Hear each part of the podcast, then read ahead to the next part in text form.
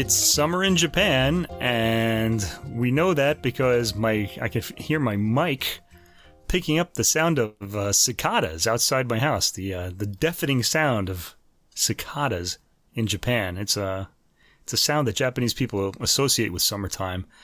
Uh, I've come to do it too. I guess I've kind of sort of picked that up.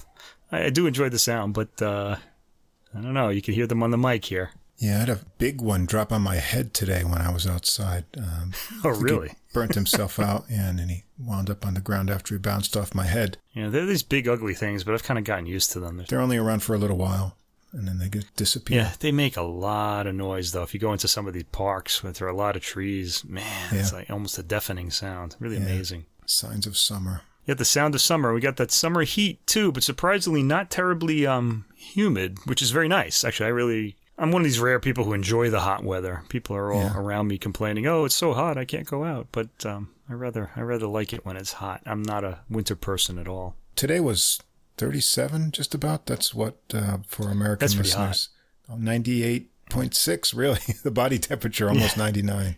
It was burning up. That should be an FM radio station, not the temperature. Yeah, good old FM days. 98.7 plays all the hits. Yeah, grew up with that FM yeah. radio. Well, it's the sounds of summer here on the Adult Music Podcast, and yeah. uh, we're on episode 74. Got any new wow. listeners? Uh, we just want to let you know that in the episode description, you find links for Spotify and Apple Music for all the music we're going to talk about tonight. Also, at the top of the description, there's a link to the full episode playlist. That's all the music in one place on Deezer, our preferred streaming platform can also follow us there. And If you don't see the full description or list on whatever app or platform you listen to us on, uh, come over to our host site, Podbean, P-O-D-B-E-A-N dot com. You'll be able to find link access for all of the streaming locations. Now, if you enjoy the podcast, please do follow or subscribe on whatever app or platform you listen to us on. If you take a moment, give us a ranking or write a short review, that helps us get listed in the browsing category recommendations which helps us grow our audience, and we appreciate that. You can also now find us on Facebook. You can check out daily content. We upload some new releases. I had a bunch of them this week. Uh, new jazz mm. coming out. I didn't get any of the classical. I got to start promoting my classical uh, things up there. Promote your classical. Other tidbits, uh, interesting related information there.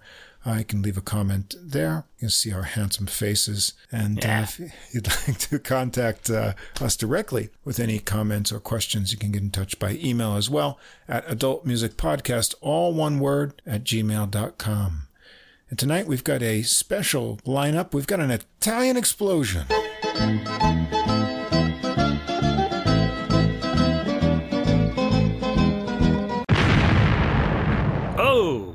That's going to take some time to clean up. yeah, look at all that sauce. oh, sounds sounds messy. Ooh. Ooh. Anyway, it, it it really was like that all week long. That uh, this, uh, that Italian music exploding. Yeah. Out of the speakers. We've got a big variety, all kinds of time periods and styles and everything tonight. Yeah, I got to say that for me, generally, um, I I started out. I used to work at um, NPR a long time ago. It was my first job out of college, and I got a job as a as a recording engineer. Um, shout out to Israel Smith who got me the job. He's still uh, he's still on there, and I think he listens. So I just want to say to oh. him, he got me that job, uh, the, doing the mixing board for a show called Morning Baroque, and this kind of got me into the the habit of um, listening to Baroque music in the morning. It was kind of a nice idea. And it turns out that it puts you in a good place for the rest of the day. It's one of the few kinds of music I can listen to and do something else.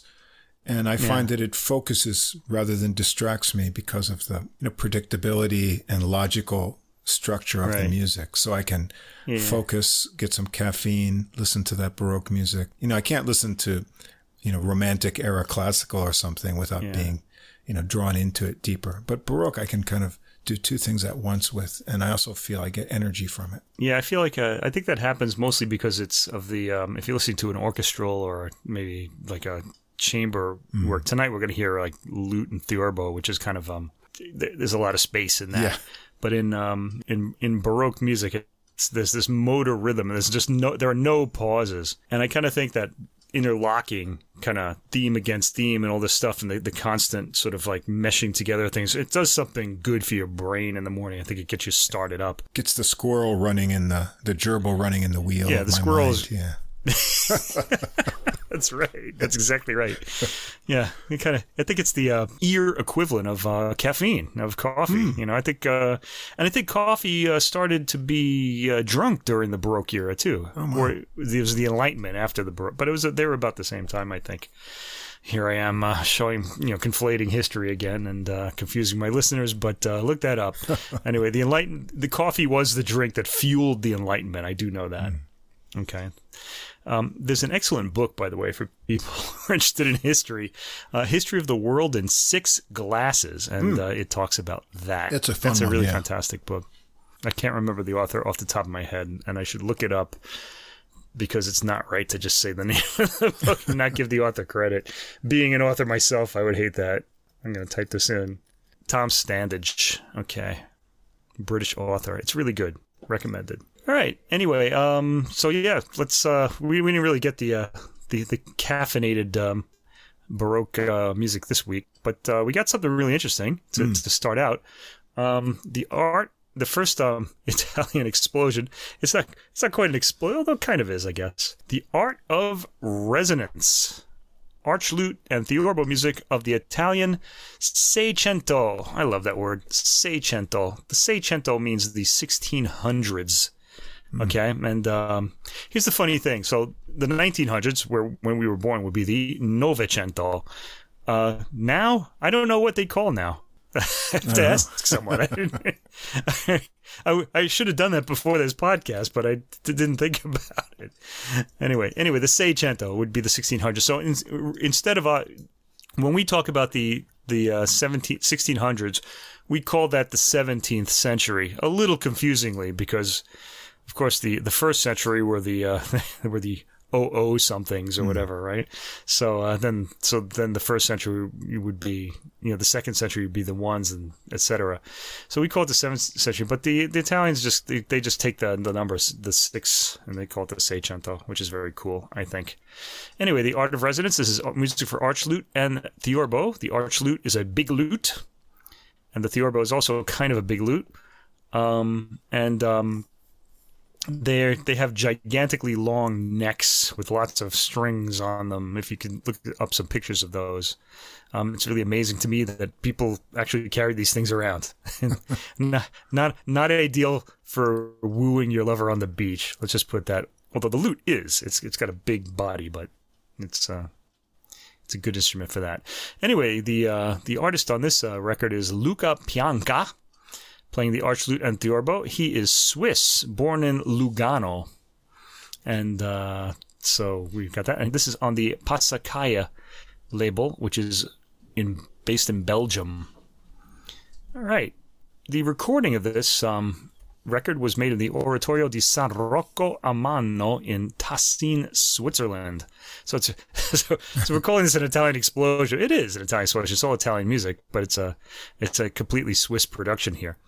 Uh, the Italian part of Switzerland, of course. Sounds like it was recorded in a giant underground cavern. Uh, Yeah, it's it. a it's a big space, but it's not a bad recording. Okay, it's I, I rather enjoyed the recording. I'll get to that though in a minute. And I I actually wrote the recording, mixing and mastering was by one guy, Andrea Dandolo.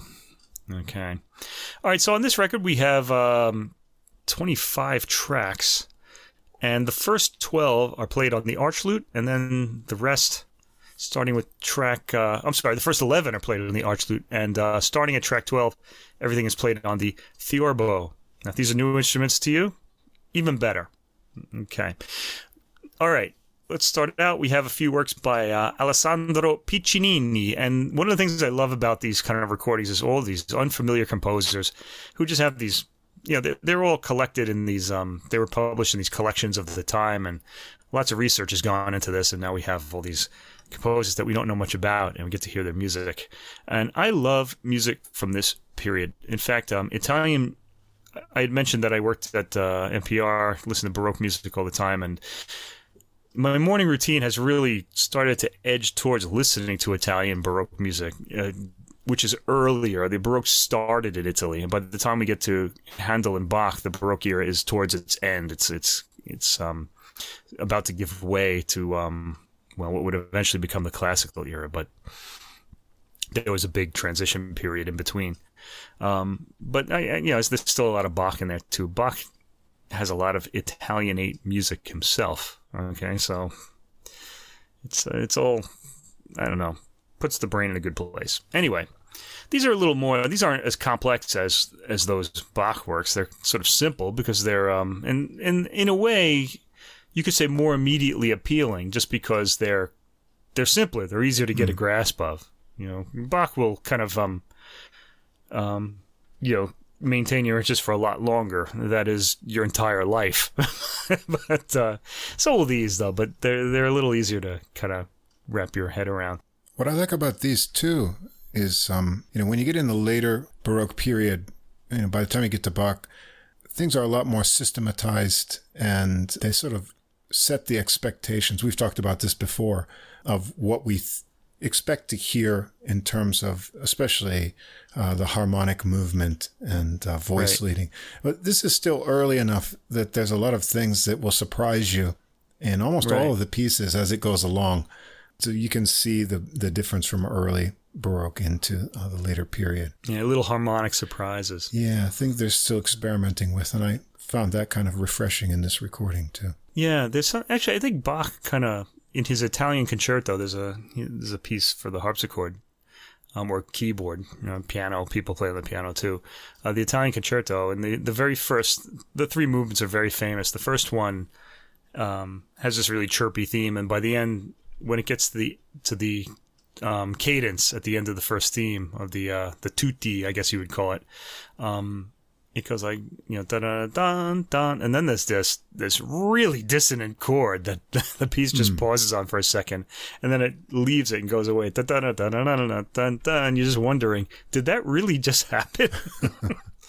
you know, and uh, mm. uh, this music uh, that we're going to hear today here the uh, on this album, "The Art of Resonance," uh, is sort of like that too. There's a lot of that. Yeah. Did I just hear that sort of things going on? All right, so first of all, we have Alessandro Piccinini Toccata 20. They they all have these um, rather boring titles like Toccata, Gagliarda, all these things, dances and um, techniques of the time. They're, they're really just labels more like than titles. Okay. All right, so I mentioned right at the beginning here, like what you said, there's a lot of like room reverb on this recording, but I didn't feel like it was too much. Um, the instrument and the details of the harmony are all clearly audible, and the attack makes an impact, uh, even though this is a really gentle instrument. Maybe it could have been recorded a little closer, but it's close enough. This sounds good to my ears. It's pretty close. You you get the nice attack, but these instruments don't have a lot of sustain. Yeah, and especially the arch lute. That room space allows, you know, the notes to carry out uh, longer than they would if it were in a kind of deadened space. Uh, so it gives them a little bit That's more, probably why they did that. Yeah, flexibility yeah, so. with the phrasing, let things hang out into the air. Uh, so it's kind of a neat right. effect. Yeah. Right. Okay. Softly played notes register really well. Very loud ones set off the uh, room sound that you're in the space that's um it's being recorded in. You can really hear them those loud sounds sort of echo in the room.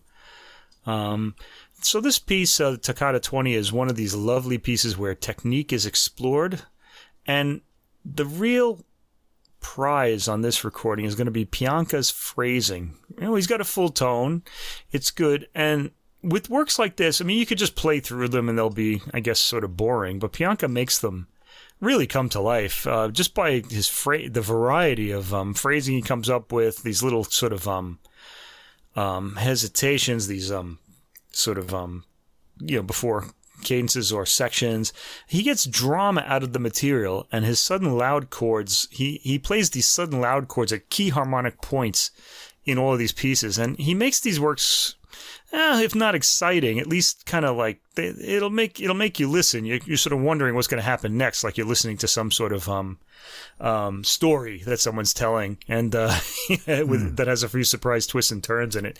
Pichi, um, Pianca is really good at making these um, little oddities stand out. These, these these sort of twists and turns. He's he's almost like a good storyteller, the way he plays. Okay, the second track, Tonata fif- Toccata 15 by Piccinini, another toccata. Starts with a nice harp like arpeggio, followed by arpeggiated chords. I like the very deliberate, ringing, plucked tone that Pianca gets on the repeated notes after the 1 minute and 20 second mark, which is a nice rhetorical touch to what could be simply figuration. I think Pian- uh, Pianca is always heading towards this. He's always looking for this sort of this sort of rhetoric, this sort of making this this music into sort of speech, you know, like like it's someone talking, and and he'll like vary his approaches enough so that you'll.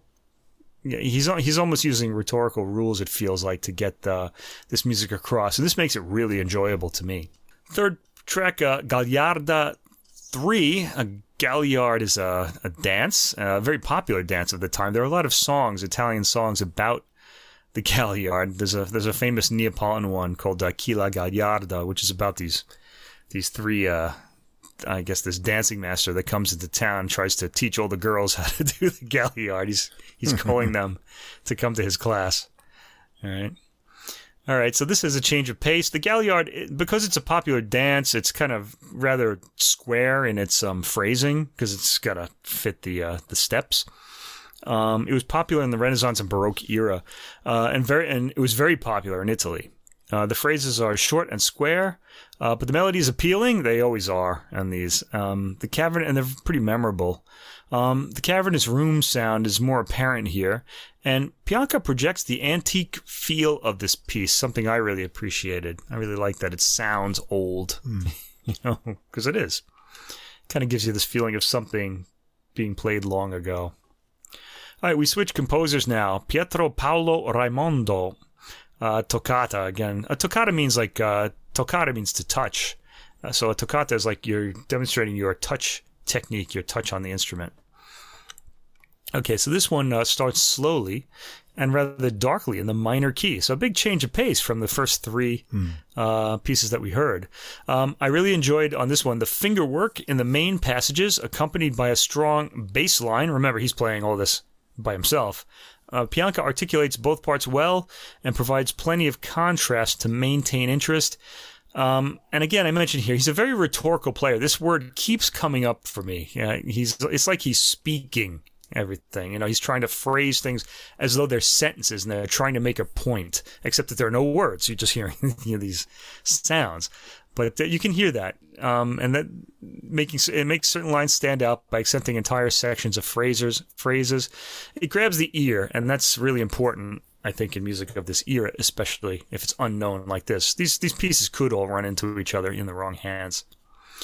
Uh, next, we get another Raimondo piece, a fugue. I want to mention fugues. They're they're hard enough to play on keyboard instruments, but a fugue is many voices, you know, independent melodies being played at the same time. And there's really one theme, and the the, the other ones are sort of counter melodies. Uh, trying to play this on a lute or on a guitar sounds really challenging to me. Um, this particular one starts with a spare theme that resonates in the space. Uh, the fugue has this descending scale pattern that make the voices easy to identify for the listener. And uh, of course, we're in good hands with Pianca. He makes those voices stand out well. Next, I'm not really sure what's happening here. We have the composer Cipriano de Rore and Giovanni Battista Spadi. I don't know if they, I doubt they co-wrote this. I think Spadi probably adapted a piece by Rore for the um, arch lute. Rore is really um, famous for his um, uh, church composition, so for voices. I'm imagining this is a vocal piece that was uh, uh, arranged for a, an instrument. It's called Ancora che col partire, which kind of I, ancora um, with you know still with my parting. So it sounds like a sad sort of um, parting piece. Someone's leaving someone else, and it was probably a song first, given a title like that. Uh, this is a uh, melancholy theme, um, fittingly so, I guess, given the title. Um, draws out the poignancy of this um, piece really well. He probably knows what the words are, with his rhetorical phrasing and a subtle tensing and relaxing of the melody depending on where it sits in the harmony. He's so musical this way. He's really always aware of what the harmony is doing. Um, he has a keen sense of phrasing that draws the ear. And uh, next we have three pieces by, or four pieces, by Pietro Paolo Melli. Um, these are all, these also have these little titles to them. The first one is called Capriccio Cromatico. A capriccio is just something you just put together on the spur of the moment. It's just an idea you had. A capriccio. I'm just going to do this. All right. And this one, Capriccio Cromatico, is going to be a chromatic one, meaning um, it's going to use uh, all 12 notes mm. Of the of the scale. It's going to have these half step approaches. Um, the chromatic material rather blunts any impact that this piece can make harmonically. Uh, Pianca plays it rather quietly, with subtle slowing and louder attacks when a new section starts.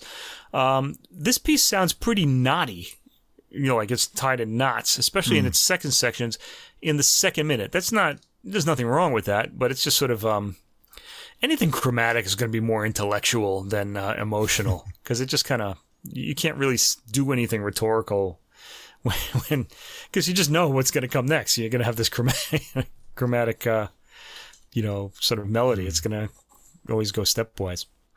Anyway, next we have a piece called uh, Gagliarda La Claudiana. These all have little titles to them. Um, this is a pleasant galliard with an appealing melody. They always have these. Um, galliards have a uh, popular music quality to them, and they're meant to be danced to. Um, there's an impressive flourish at uh, a minute and 10 seconds by Pianca. Listen for that in this. Next, we have Gagliarda La Farnese. This has a more high stepping quality to its melody, with some dramatically loud chords at the end of phrases. Again, very pleasant with a nice melody. There's a gorgeously quiet cadence at around the minute and 20 second mark, followed by the new section. I really love that. Pianca's strategy in this piece, and a few others as well, seems to be to start sections loudly and gradually quieten up to the final cadence of the section, and it really just feels like you've been seduced, like you're being you're just being left with this this gentle kiss of a cadence. It's really beautiful. Track 10, Corrente La Sansona by Melli. This seems rather bouncy for a corrente. I think of, when I think of a corrente a courant, these are um, faster dances, and I think of them in Bach, and they're usually pretty fast in Bach's suites. But here they're not really. Um, this one isn't, anyway. Um, the second section has some impressively fast figuration in parts perhaps improvised by Pianca. One of the things I should mention about this album is Pianca himself in the notes um, says that he's taken a quasi sort of improvisatory approach to this music. So he's sort of filling in certain hmm. parts mm. with his own ideas. And I think that's what part of what makes them sound so lively. And I'm thinking that we get an example of that here. Okay, a lot of these scores, they're, they're not like Bach scores where everything is filled in. You gotta, you've got to mm. just play everything. A lot of these are just left with um, maybe a figured bass that you sort of have to figure out on your own, or you know, so that's um, it leaves some room for mm-hmm. uh, your own composition. Anyway, track eleven, Maurizio Cazzati, Balletto Six or Sei. This has a pleasant dancing rhythm. Um, balletto would be like a a dance. Um, uh, a pleasant dancing rhythm supports this very appealing melody. I like the way Pianca manages a rippling effect on the arpeggios just after the 40 second mark. Uh, the time I this is I enjoy this when pieces do this in the Baroque era. The time signature switches to three four um, at about the 50 second mark. This is a common tactic in the Baroque, especially in the early Baroque. Um, this piece is a set of variations, usually with the rhythm varying. There's a harmonic solidity to this material that reassures the listener. And I really enjoy the 4 4 to 3 4 changes where you'll hear the same um, sort of uh, melody, sort of, mm. you know, in this more dancing 3 4 than in the straighter um, 4 to the floor 4 4. okay, so it's a, it's a, it's a nice change. That's sort of lightning. All right, we're on track 12, and that means we're changing instruments now. We're, the rest of this program is going to be on the Theorbo.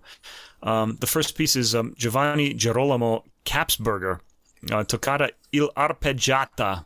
Arpeggiata is going to mean an arpeggiated piece, and it's a toccata, so here the musician is supposed to demonstrate his, his awesome technique with arpeggios. Okay, the Theorbo doesn't sound much different than the arch lute. It's it's a little deeper mm. and sort of throatier in its sound. Um, if I weren't told, though, I probably wouldn't notice that the instrument was changed. Um, in the lower bass notes, there's more of like a, a boinging quality to it. Like the bass notes will kind of go like boing. Listen, you'll hear it. Um, it is a it's like almost like a metallic boinging ring on those notes, the lower notes. Um, this piece has rippling harp-like arpeggios carrying the entire thing.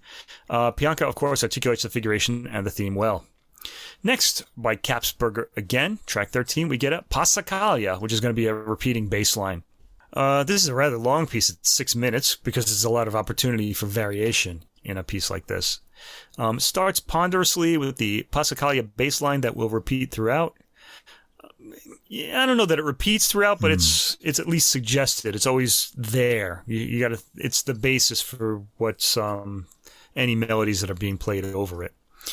Uh, we can hear the Theorbo's uh, boingy quality here. Um, this piece has an austere quality to it without much figuration happening in the variations at the beginning. We only get that occasionally at a minute 42 seconds and around 4 minutes and 30 seconds. There's some almost guitar like repeated notes in the fifth minute. Pianca makes this hypnotic, this piece, in his steady pacing of the bass line. And I should mention in the Theorbo pieces, there isn't much room reverb. It seems to have disappeared, Hmm. although it's still recorded in the same uh, place. I think they might have mic'd this instrument differently. There's a gorgeous, tranquil ending when he squarely lands on the last bass note. More Kapsberger, Corrente Uno, one. A joyfully dancing Corrente in two sections, sounding great on this instrument. Very brief, and a nice release from the previous, very austere Passacaglia. Um, Kapsberger again, Toccata, Sei, or six. This starts out rather pensively, but then settles onto arpeggiated figures. It starts a more marked dance rhythm at around uh, the 45 second mark. Again, Pianca does a lot to make sure the changes in rhythm register, with soft accents on the first chord or a subtle pause.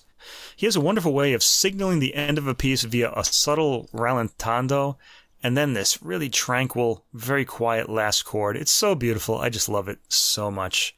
Uh, please enjoy that when you hear this recording. Track 16, Kapsberger again, Villanella. This is a um, Mentre nel mondo che lusinghier. This is a, a sort of Neapolitan song, I think, uh, Villanella. Um, a song with droning chords in the bass. This is really a nice sound on the uh, the Theorbo. Um, it's a repetitive song, but we're in good hands. Pianca varies each verse with his volume, tone, and occasionally improvisation on the material. And this is enjoyable for that. More Kapsberger, Gagliarda 13, Tredici. A darker tone in this Galliard, which is, I think, unusual, but it has the usual grace to its melody. There's some repeated note technique in there, and a great bass sound on the last note, very deep on this instrument. The last Kapsberger piece, uh, Corrente Sette Chromatica. This one's is chromatic. Um, the chromaticism makes this interesting in this case. It's unexpected, despite the title, and sounds like a modern song in the way the melody uses chromatic passing notes between Yeah. key notes in the melody. And I wrote sounds modern also when I on my notes Yeah. for this one. Yeah. This just really leapt out. Really, it sounded really like it didn't belong in this period. Yeah. Yeah. In the second minute, we hear the melody with harmonic notes as well, probably in thirds. My my ear training has gone to hell. I, I used to know these things just by the way they sounded, not because I had particularly good ears, but just from repetitive listening. Okay, the rest. So that's uh, listen. That's track eighteen. Listen to that. It's like a modern 20th century uh, work. Yeah. It's really odd to hear. All right, the rest of the program is all Alessandro Piccinini on the Theorbo. We get he, he opened the program and now he's going to close it. Um, so Toccata seven, a light dramatic flourish at the beginning as the piece searches for its shape. Uh, the piece pretty much wanders through its length throughout it, the entire length of the piece to certain chords. It's got some deep sounding resonating bass, which is what I found memorable about it, as well as its dramatic feel. This is track 19. When I hear works like this, I kind of think of, because it feels like there's this structure of these chords, and you have to get from one chord to the other chord with the melody. And I feel like that's being improvised or something. Hmm. But it's really kind of funny. I almost feel like it's like you, you, you've got this one, you- you're trying to get from one place to the next, and you have to cross this wide space to get there. Kind of mm. feels like that to me when I hear these kind of pieces. There were a lot of them in the early Italian Baroque. You hear a lot of this sort of technique. Track 20, Gagliarda 3. This stays low on the instrument and feels heavier than most Gagliards as a result. Uh, no worries though, Pianca is light with his fingers, and this piece dances. There are some strumming of chords as well in this, which is something we don't hear on the Theorbo very often. Uh, track 21, Toccata 4 by Piccinini. Ringing bass notes set the anchor for the rising, searching thematic material. This almost feels like the theme is putting down tent pegs in the secure harmonic places. The bass would be the tent pegs. And once established, there's a lot of virtuosic repeated notes to the end. So listen to that. Bass notes as tent pegs for the melody, which is the tent. It's my image for this. Track 22, Piccinini Aria di Follia Romanesca. Okay, there you go. Follia Romanesca. We remember the Follia is sort of a set of uh, chord, it's a chord progression and mm. even a melody at times that's uh, improvised over. And uh, you can think of it as like the blues, the Baroque blues, the Follia. okay, I guess. And the Romanesca one is a very particular one that was used often. This is a brief piece, but this sets a melody over the uh, Follia chords. It's lively and appealing. Okay, track 23, Toccata 11, starts tentatively, feeling its way into a theme and a set of chords. A very pretty light theme is established by a minute and 35 seconds or so. The surprising dark harmony, or a surprising dark harmony, begins at a minute and 50 seconds, and we get some interesting chords following in order to get out of it. we're in this dark place, and you really take some chances with these chords. It sounds great. By two minutes and 23 seconds, we're in something more confident, and we stay there to the end. That's track 23. Track 24, we're getting towards the end now. Corrente 2, a very brief piece, energetic, light, and bright. And then the final piece, um, Chacona. A chacon or ch- chacon is like a passacaglia. They're basically a, a bass line that you're improvising over. This one's brief with a repetitive opening theme. Um, it keeps its rather shy, happy feel throughout, and we're finished with that piece. Anyway, I thought this album was really enjoyable, especially the Theorbo playing solo, which that's um, from track 12 on, as it's often heard as the accompanying instrument. I really like Pianca's lovely shaping of phrases and his way of quietening the melody, quiet and quietening the melody, quietening the melody. As I don't say that word often. I don't know. There's some words you just read all the time. you never say them. The melody as it heads towards a cadence. I really love that. It's it's it, mm. it, it just pulled my heartstrings. I liked it a lot.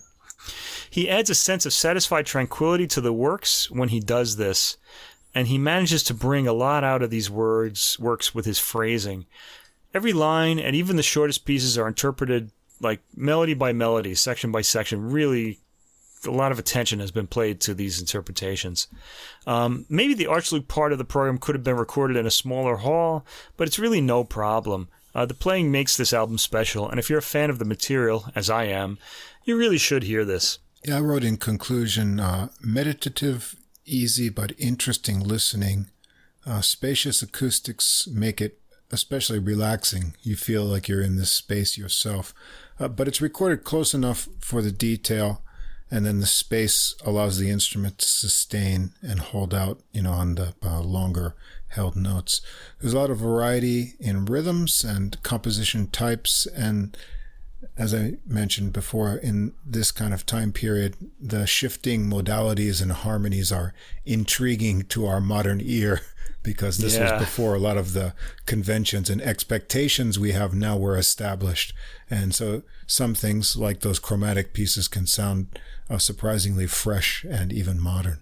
I've had um, I had a composer. This is, he's a composer. I had a, a friend of mine who's a composer listening to baroque music of this era with me. This is a long time ago, and I remember him like um, jumping out of his chair saying, "No, he didn't write that. That's wrong." yeah, because you, you, do have expectations, mm. I guess. Sometimes you can be overeducated. I think. Yeah, this has that nice mix of the mood. Mm. You know, with these solo instruments, is quite subdued and uh, relaxing, yeah.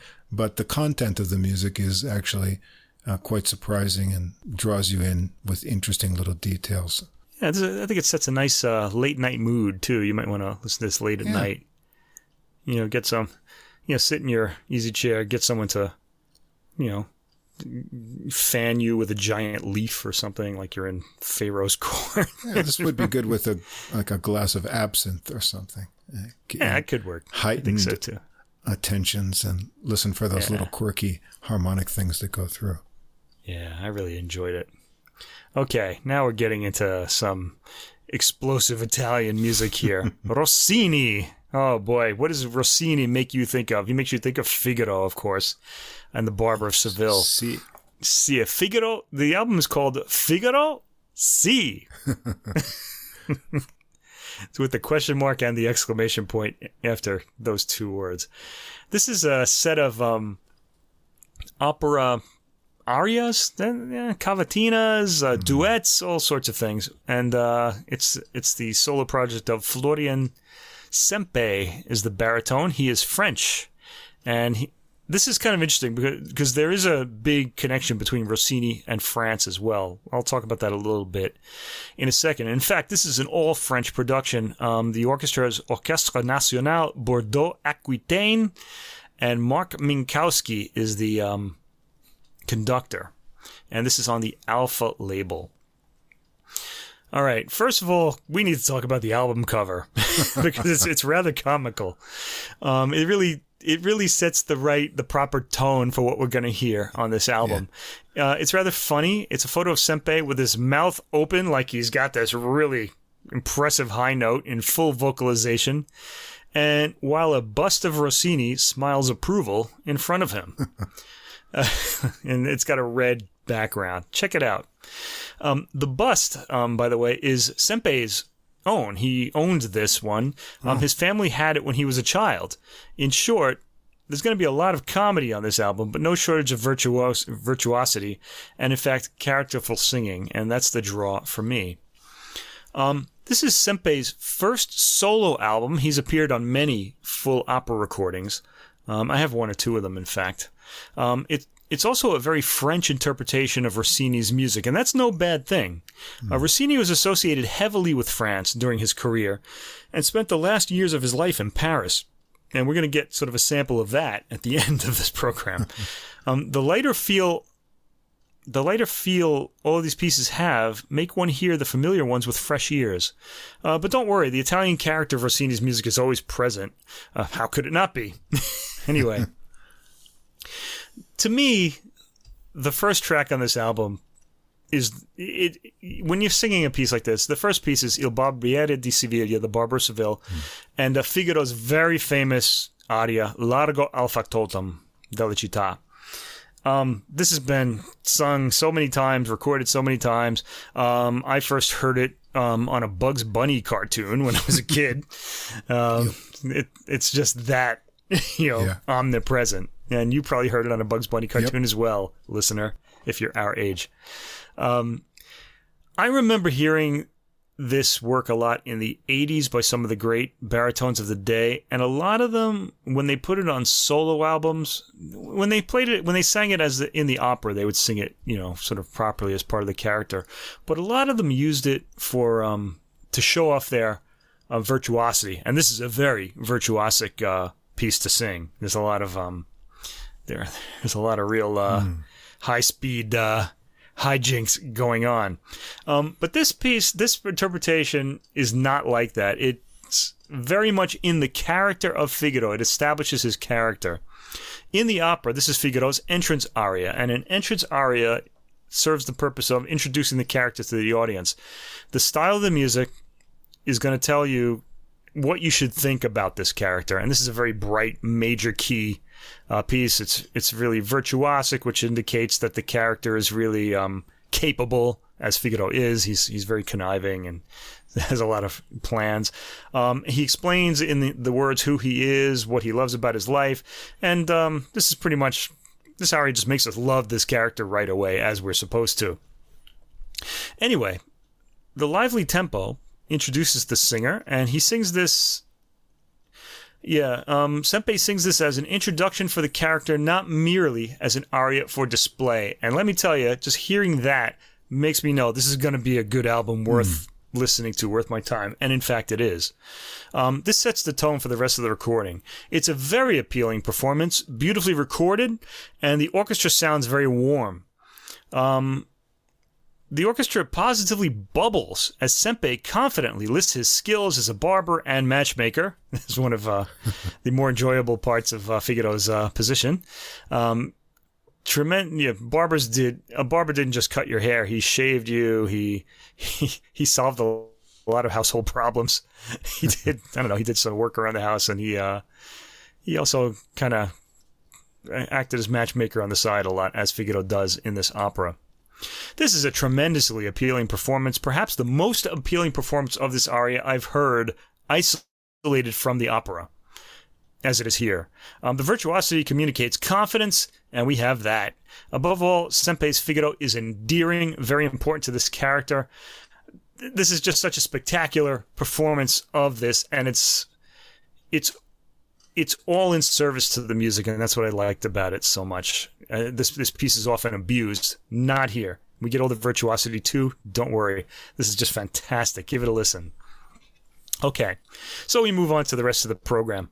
Um, the first, we get another Barber of Seville um, uh, duet here. Madite Signor Figaro, dunque io son. This is between Rosina and Figaro. Uh, Rosina is um, the girl that Figaro. She's um, she's being uh, she's going to be forcibly married by uh, a guy our age, and she wants to marry this prince who's her age in his twenties, I guess. Oh, you know, I used to always root for Rosina when, when I was younger, but then I'm 56. I kind of wanted to, you know, Dr. Bartolo to get, to get his way. anyway, so Anyway, the uh, mezzo soprano on this um record on this performance is Karine Deshays, and she sounds great as well. Here we get the uh, recitativo as well as the duet, and we hear um Sempey in his actor's mode. He's excellent and endearing here too, as is Deshays as Rosina. I'd love to see this opera with them. Actually, I, this would be a video I wouldn't mind seeing. The spirit of fun contained in this opera is right on the surface of this performance. Um, it's really uplifting, and you have two French singers. They both have lighter tones for their voice types, and this really helps the tone of the piece. It makes it sound really light and very charming. I love this and the previous aria that we've heard. I'm won over already. Really great. Yeah, by the way, in Italian opera, there's a lot of this, um, you know, subversion of the older generation. you know? Which I loved a lot 30 years ago. If you're just getting into classical music now that you're our age, um, you know, you're just gonna see your people get defeated a lot, I guess. But then again, they were also aristocratic royalty, and at the in the Enlightenment, nobody liked them anymore. The uh, the working people wanted equal rights, and they got them. Good for them, I say. I'm not an aristocrat, so there you go. Only in my taste. Yes. All right, next we get an opera that I'm not familiar with at all, La Scala di Seta. This is um sort of uh recently sort of um rediscovered and uh, put hmm. together and performed. There's an aria here, Amor dolcemente, sung by the character Germano, which who is Sempey here. This is a slower, more serious, uh, though slowly, lightly dancing love song, which I'm unfamiliar with. Here I'm noticing Sempey's light baritone more. So I'm having to hear this out of context. and I really don't know how it fits in the opera. He can make it float above lightly, uh, makes his tone float lightly above the orchestra, and he takes a nice pianissimo at the two minute mark for the repeat of the opening verse. Um, interesting orchestration as Germano sings about being sleepy discordant winds come in as the strings keep dancing in the background. It's well balanced. It's a well balanced uh, technique on this recording, a well balanced sound. I'm guessing that the character Blan. Now, there's another character in this aria named uh, Blansac, and he has sung lines. It's a baritone voice, and there's no listing in the booklet who it is. So I'm wondering if this is Sempey overdubbing mm. himself, or if it's um it could perhaps be. Oh, I didn't write it down. Let me see. Who's the other guy? Yeah, I wrote these when they came up. Uh, there's another baritone on the album. It might be him. Um, let me see. Uh, uh, Johan Dubruck could be the baritone because the voices sound similar. I, I really don't know who it is. Um, it could be Sempey overdubbed though. I don't know. Can't really tell. Um, I like the thumping strings for Germano's last verse as he explains to Blansac how to complete his assignation with his uh, woman that he's trying to hook up with. I guess we shouldn't use that term for these. they look looking they're looking to get married and have happy lives together. Okay, again, the virtuosity required of Sempey here is underplayed for the characterization, and I really appreciate that. Uh, make no mistake, the virtuosity is there, and the orchestration is charming here with its ticking away of the hours in the strings. Again, another uplifting ending. Okay, track four, we get to La Cenerentola, which is a Cinderella. Um, this is a duet, Un segreto d'importanza, by the sung by the characters Dandini and Don Magnifico. And uh, Dandini, oh, Dandini is, is Sempey, and Don Magnifico is going to be Nahuel Di Pierro, a bass. Uh, Dandini is the baritone, and he starts this out. That's Sempey. Uh, stating his case with some virtuosity, Di Pierro, the bass singing the part of Don Magnifico, sings in a lower register but has a similarly light voice to Sempey. We have all these light voices despite them being in the lower range of the uh, of the uh, fr- in a lower frequency ranges. Both voices are very distinguishable, obviously. Great back and forth here between the soloists as Dandini reveals he's not a real prince, but a servant. Um, the musical material and virtuosity are starting to get repetitive at this point, though. All of this is done in the highest spirits. Yeah, Rossini used a lot of sort of techniques again and again mm-hmm. in his arias. He wrote loads of them in a single year. And uh, of course, it wasn't like today where you would just be hearing every one of them. You know, mm. people would go to this performance, and in another city, those people would go to this other performance. So he could afford to, like Vivaldi, uh, reuse a lot of material. and this is getting a bit repetitive at this point on the album, so we get a little break, which is very nice. Track 5, Il Barbiere di Siviglia, again, the Barber of Seville, the famous overture. And it's a bit of a respite for us with the famous overture of Barber of Seville it's taken at a pretty fast tempo, even for this fast paced overture. It mm. comes across as urgent and rather anxious in this performance, especially in the famous bit at um, 2 minutes and 11 seconds, the thump, thump, thump, thump, thump, thump, thump, da da da da da da da da da da da da da da da da da da Oh, I could just sing the whole thing. it's really great. Okay, so this is light and fleet rather than heavy and dramatic at darker parts, and that's fine. Uh, it's a new take on an overplayed work, and it works well. I also like the subtlety of the bass drum when it comes in for accents at the end. A lot of times the bass drum can blow you away the way they record it. Not here. It's very subtle. It's very quiet. Its presence is subtly felt. Okay, now there's a bit of a change of uh, pace in the program after this uh, orchestral um, sort of interlude. We get um, a chorus from uh, the opera L'Italiana in Algeri, the Italian in Algiers, or in Algeria. Mm. Uh, this is called the Viva il Grande Kaimakan. um, and this is with the Chœur de l'Opéra Nationale de Bordeaux. Okay, we start here with a chorus of eunuchs singing singing praise of Kaimakan, protector of the Muslims in this opera. There's a bit of uh, what Edward mm. Said would call Orientalism. Yeah. Okay, popular at the time, who turns out to be uh, Taddeo, um, who's Florian Sempe, who's on a visit to Algeria and has been appointed to the position by the Lord, or I guess the I, I guess the Sultan. They're calling him the Lord here. I don't really know this opera very well. Uh, the aria contains Rossini's usual dramatic chords used to suddenly change mood. I really like when he does that. He'll have this mm. big sting of a chord that'll suddenly change the mood. Um, you hear that a lot here. Here, Sempey manages to put across desperation and fear via his voice at various points of the opera. He's an excellent comic baritone and always appealing. We get another um, piece from, or this one is a duet from L'Italiana in Algeri uh, called I Capricci della Sorte. Isabella and Taddeo are the characters. Karine Deshays, mezzo soprano, we heard her as um, uh, in Barber of Seville as what's her name there, uh, Rosina, earlier, and um, she's a little fiercer in this argumentative aria than she was as Rosina. Rosina also, as we know, uh, has a ferocity to her, but not in that particular aria where she's very gentle. Um, thematically as well as vocally, we hear the two transform from adversaries to fellow conspirators, and we get to hear Deshays in some vocal acrobatics, but again, the characterization is pushed to the fore by both vocalists. Okay, after this little more serious interlude, we get um, the overture to L'Italiana in Algeri. Um, various reed instruments play modal harmonies to put across the idea of the Orient, in this case, the Middle East. Otherwise, it's traditional Rossini fare, played in a lively manner and at a good fast tempo. The thematic material goes back and forth between strings, outlining the Western characters and winds, indicating the foreign atmosphere of Algeria. The whole thing is predictably charming and well played. Track 9. An opera that again I've never even heard of, L'occasione fa il ladro. This is an air, an aria called Che sorte che accidente, and sung by uh, Don Parmenione and Martino, the two characters. Um, Martino is sung by Johan Dubruck, the baritone, who is a baritone.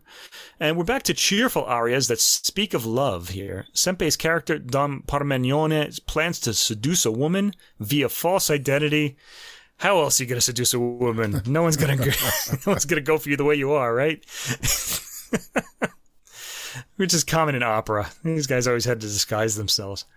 By the end, we have some virtuosity similar to Figaro's in Sempey's line as he decides on his plan. It's nice to hear all these unfamiliar arias, I have to say.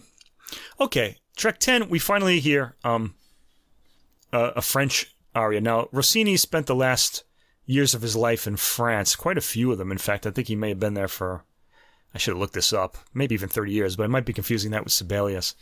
So he, he pretty much um, settled down in Paris, um, retired from opera singing, from opera writing and wrote uh, look, got super fat because he was also a gourmand. just look at some pictures of him in his older age, and he wrote a bunch of songs also called uh, "Sins of Old Age." We're going to be hearing one of those. Uh, there are loads of them. He's got like eleven books full of these like sort of French language songs. Anyway, this is an opera. This particular um, aria is from an opera called Le Comte Ory, and it's one of his later operas. Um, he, he wrote his last operas for French audiences. This one and also the famous Guillaume Tell, William Tell with the famous William Tell overture. Anyway, this is Le Comte d'Ory, and the air is called uh, the aria is called Dans ce lieu solitaire in this um, lonely place, sung by Raimbaud. And uh, in this last aria, we finally get to hear Sempey sing in French. This aria requires a constant flow of French's soft syllables from Sempey, and it's an impressive feat as he answers all of the choruses. There's a chorus, by the way, uh, Chœur de l'Opéra National de Bordeaux, again. Um, they ask him these brief questions, and uh, he answers with these long, continuous strings of words that this works exceptionally well in French. I, hearing this in Italian would be really impressive, I gotta say. You can kind of tell that Rossini subtly changed his melodic approach to encompass the musical traits of the French language in this aria. Uh, the character Raimbaud explores the castle he's in and finds a wine cellar, which he ransacks. There's a moment in the middle where he gets to slow down and explore some emotion. Then it's back to the races and the happy ending. Okay, so he get he he's going to share all this wine with the people in the chorus that he's talking to in the aria.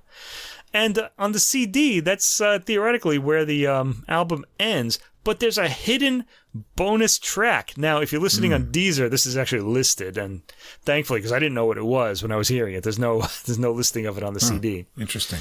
All right, so it's it's just it comes at the end of track ten on the CD if you have the CD.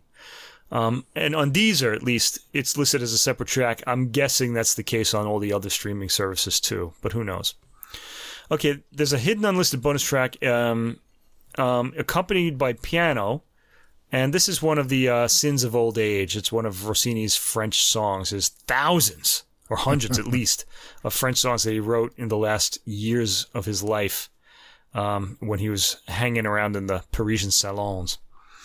Um, we can get the one of the things I like about this is we can get the full measure of Sempey's tone here, since the piano is rather quiet and plays mostly staccato. Um, it's a comic drawing room song called Le Chanson du Bébé the baby's song. Uh, this is, if you want to hear this, is volume 11 of The Sins of Old Age, and it's number two in that volume. Um, it's sung in a baby's voice. The baby is the kind of protagonist here. And he talks about how good his life is with everyone at his command. So it's like salon stuff. You're just trying to charm the ladies. Um, it's funny. Um, Sempey puts it across really well. He's, he can, I think, um, what this does is it kind of, it takes away the, uh, you know, the, uh, I don't want to say seriousness, but the heaviness, I guess, mm. or the you know that we put we tend to put on opera singers, like we tend to put them on a pedestal. This takes them right off the pedestal. um, it's a salon stuff. These songs are meant to get the crowd to titter, and that's what this song does. Anyway, all in all, some fantastic and fresh singing of Rossini here. There's a contrasting set of more dramatic arias in the middle of the program to set off the comic ones at the beginning and the end, or rather, comic ones at the beginning and more like love. So, well, the, the last one, Comte d'Ory, is, is a comic one as well. The material can get samey, especially in the first, after once you get to track four. Rossini reused a lot of his ideas, but Sempey's singing makes it all sound so fresh, and many of these arias are unknown outside of their operas, so it was good to hear that.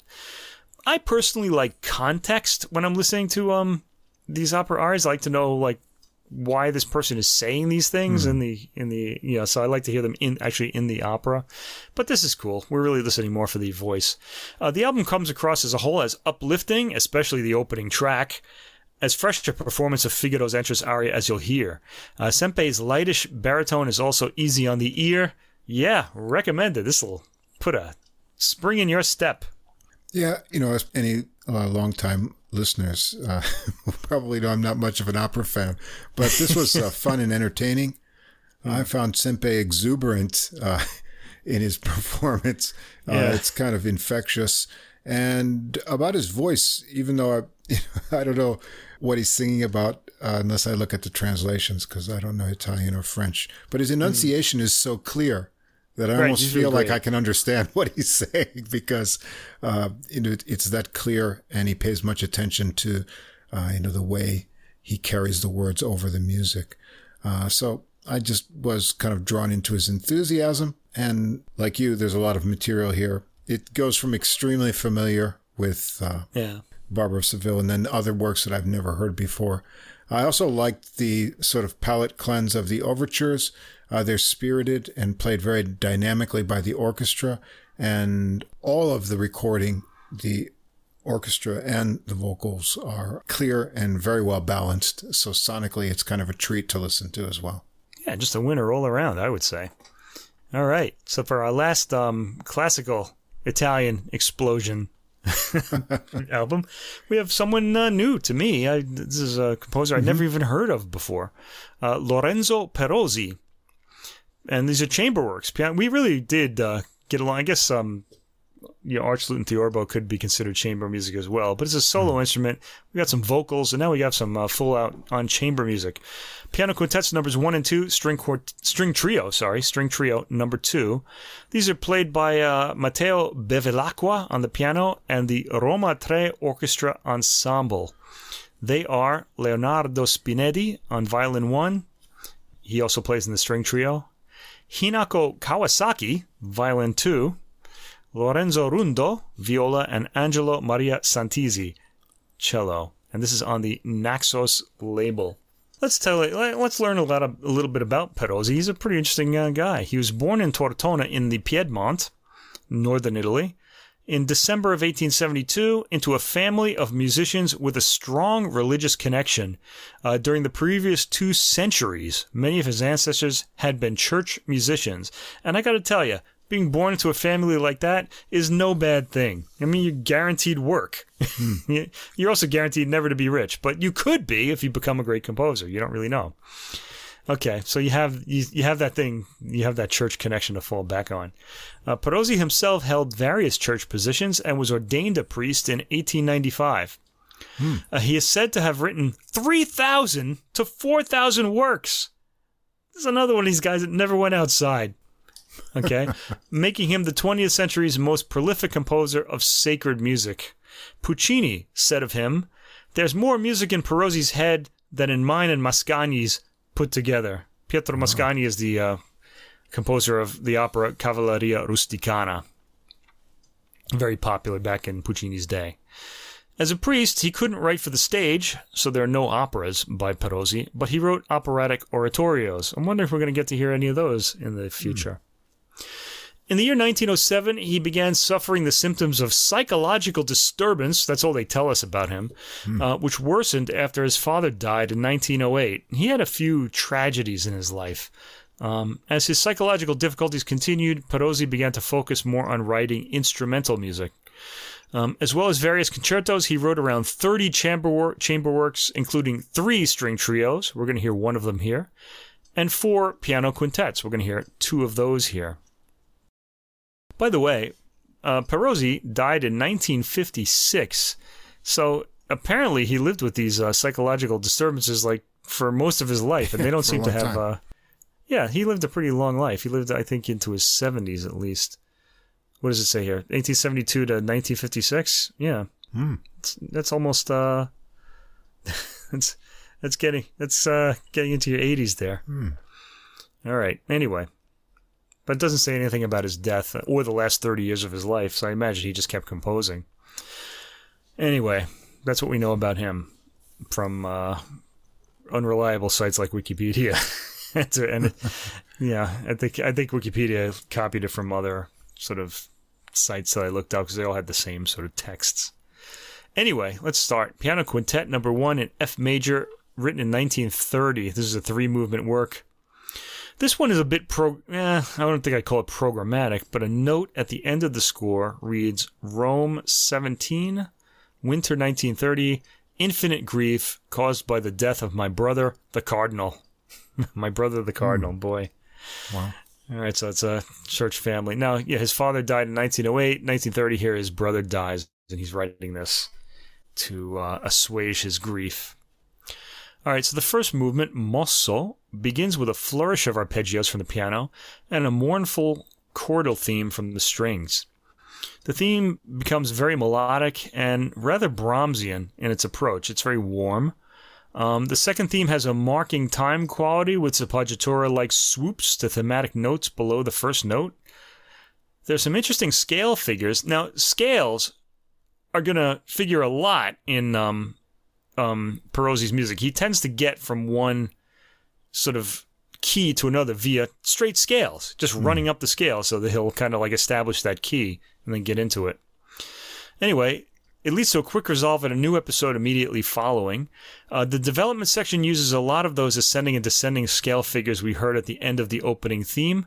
And the recapitulation, this is a sonata form movement, begins at around the 3 minute and 35 second mark with the arpeggios in the piano heard again. The piece ends, or the movement ends, on a gentle resolve by the strings of an upward reaching arpeggio by the piano. It's a very somber movement, melodically interesting, and very short. It's only five minutes long. In fact, this entire work is 18 minutes. It's pretty short. The Adagio, middle movement, begins like a Lutheran chorale, so it's got chords, and it sounds pretty mournful. Um, so when we think about that, we hear those chords, it's it should put us in the mood of church. All right, the uh, the chorale was associated with singing in church, um, and Lutherans sang these sort of hymns with these types of chords. Um, we're not as familiar with that today, but uh, people of the time would have known. The tone is still that of the first movement. Um, this movement is also short, about 5 minutes and 29 seconds. Some pretty unique, almost ticking figures from the piano and strings leading back to the chorale theme heard at the beginning. At 2 minutes and 13 seconds, we get that ticking rhythm again as the strings and piano alternate playing circling figures. Descending scale figures in the piano accompany the main material at 3 minutes and 30 seconds. Uh, there's some intriguing repeating string figuration to 4 minutes and 30 seconds, with a unique tone as the piano loudly chimes out chorale like chords. A gentle, quiet cadence is approached, only to have the piano thump out the resolving chord at the end. I wonder why he did that. Anyway, third movement, vivo, which means lively. This is kind of programmatic. It has a handwritten heading uh, on the score that says "Midday shines forth on the feast of Saint Scholastica," and then later on there's a folk tune that's labeled "The Ambassador Has Arrived," which apparently is the name of the folk tune. Um, there are also quotes from a mass that Perosi had written. Um, I couldn't really identify those. I don't know the mass in question. Anyway, Perosi's evocation of this midday is achieved by bright arpeggios on the piano ringing out. There are a lot of repeating figures, and this made me think of way into our own time, uh, Philip Glass, surprisingly, hmm. because he keeps Philip Glass in his earlier music had these sort of like just repeating figures, repeating, repeating, repeating. They don't do that in Perosi's music, but he gets similar sorts of sort of circling figures mm. that he'll use as sort of the accompaniment to the main melody. And this happens quite a lot. Okay, Perosi uses a lot of sequencing to build the themes in this movement. What I mean is, uh, the the big um, example of sequencing is Beethoven's Fifth Symphony. You have the theme da da da da, and then what comes next? Lower da da da da. Okay, so that's a sequence of that figure down to lower notes. That's sequencing. So in other words, Perosi will have these little sort of melodic figures that will get moved around mm. and that'll build like longer themes. Um, it's pretty easy to identify actually. And it's, it's surprisingly makes the piece enjoyable and easy on the ear. It's, it's not, you know, it's uh, not terribly challenging, but that's not a bad thing. Um, Perosi uses a lot of sequencing, as I said. I'm guessing we're hearing the ambassador uh, has arrived as the dancing theme heard in the Sul Ponticello strings and clearly heard at 3 minutes and 48 seconds. It's very cheerful. Um, I guess the ambassador arriving would be a good thing. There's also something like uh, Westminster chimes the piano theme we hear in the fourth minute. Uh, this movement has a narrative quality to it with all of its sudden changes, and that's another um, thing I noticed about the Perosi's music. Um, his sections they'll suddenly change without warning, and he just has all of these ideas that he'll kind of you'll he'll have these sort of repeating arpeggiated um, material, these these Philip Glass like backdrops to the melody, but then it'll go to something else, and everything will change at the same time. So it's almost like you know panels on a screen or something like mm-hmm. that. Um, this happens in all three of these works, so it's it's not too hard to figure out his uh, his game plan, and that makes you able to kind of really absorb these works on a first listen. Um, perhaps the repeating bass note in the piano at 4 minutes and 30 seconds is a clock chiming out of time, chiming out the time. Okay, there's a repeating bass note. And when this is done, we hear the opening material again, and that's the end of this piece. Piano Quintet number 2 in D minor, this is tracks 4 through 6, was written in 1931 and it was influenced by Perosi's ongoing grief, ongoing grief for his brother, the cardinal. This guy doesn't sound like he was much fun to be around. anyway, starts moderatamente mosso. Uh, this is characterized by a cantabile chorale-like themes. Again, chorale are like chords, and it should give you a feeling of church. Uh, the beginning of this sounds a lot like the way Brahms would lay out a theme, but it's a lot mm-hmm. less dramatic and more even tempered in its dynamics. Brahms can be very histrionic at times, especially in his earlier chamber works.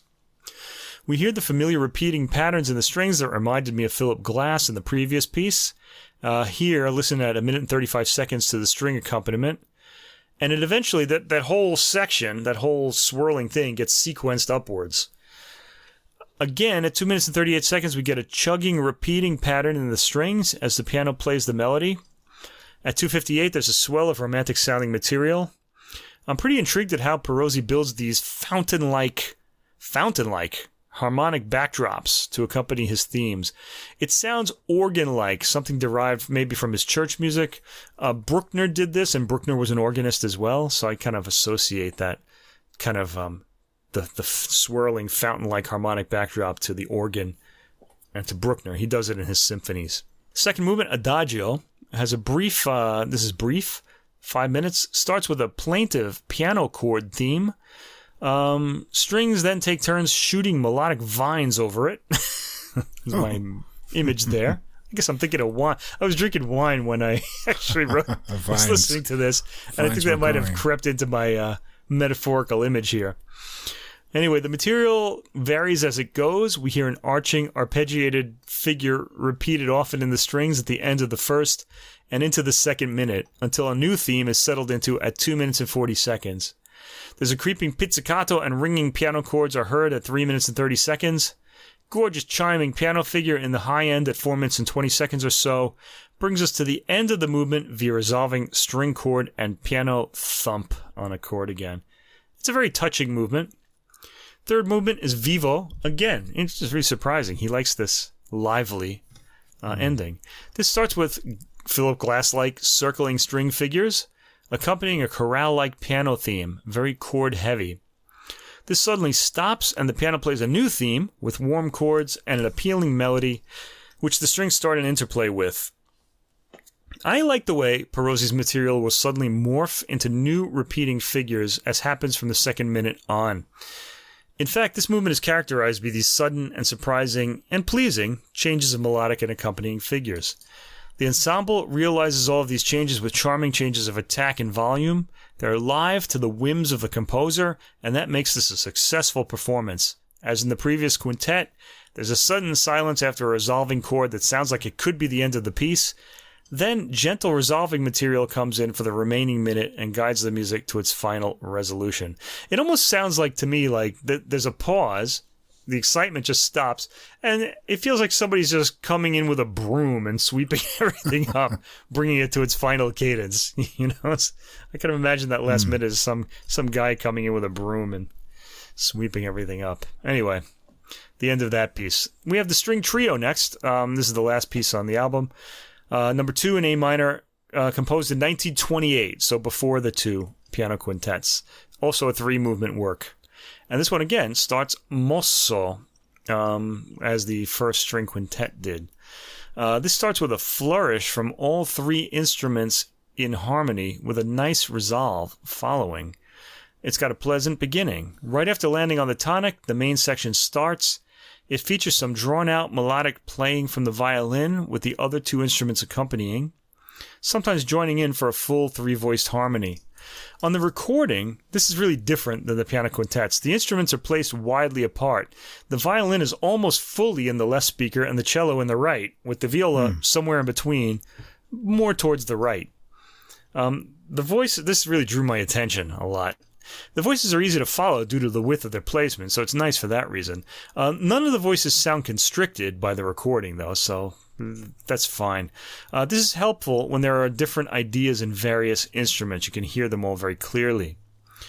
Perosi is more resourceful with his material in this three instrument work. The violin gets the majority of the main melodic material, the cello sometimes picking it up. Uh, he jumps quickly from episode to episode, as we've heard in the quintets.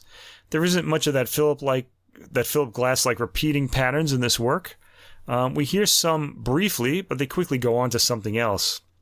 There are lots of reaching for new keys via straightforward scales, just right up the scale to a, where, where he wants that tonic hmm. uh, note to be. A trademark approach of his, apparently. The piece ends somewhere in heaven, with the violin tremolo rising ever upward before the final chord, playing multiple times, enjoyable and melodic all the way through. The andante, set middle movement, starts much as the thematic material of the previous movement left off. It's slow, with a lovely melody, accompanied by ostinato figures evaporating into counter melodies and harmony. There's a long pause at 1 minute and 36 seconds after a chord that simply disappears without resolving. It just stops. Then we get repeating patterns in the cello as the violin and viola play in harmony, reaching a cadence at 2 minutes and 23 seconds. A new episode starts after that with the cello in the lead and the upper strings playing pizzicati. This quickly disappears too.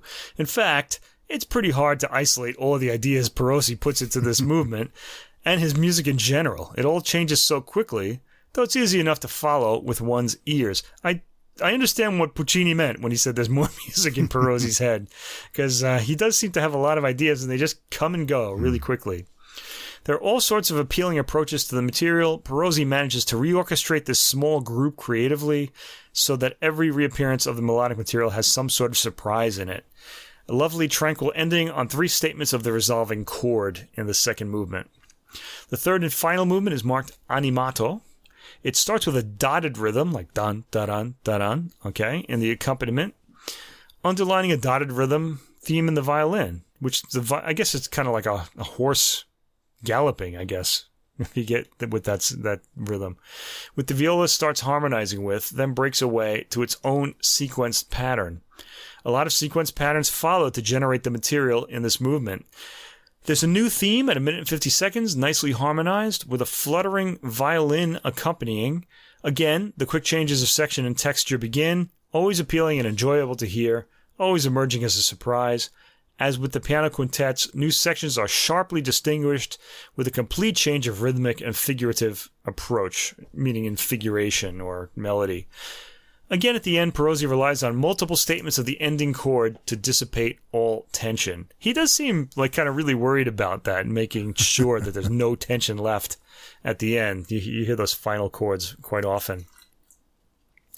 All right, so what will tend to happen in these works is one player will get a solo and the accompaniment will suddenly change when that solo begins. And so the other players are getting a kind of accompaniment solo. They get new material for themselves. So I guess everybody's happy all the way through these performances. Um, the piano the piano quintets are melodic and highly appealing, music that you wouldn't mind hearing repeatedly as part of your musical life. They're easy on the ear. I don't know that they're very intellectually challenging, um, but they're they're they're sort of soothing. They feel good.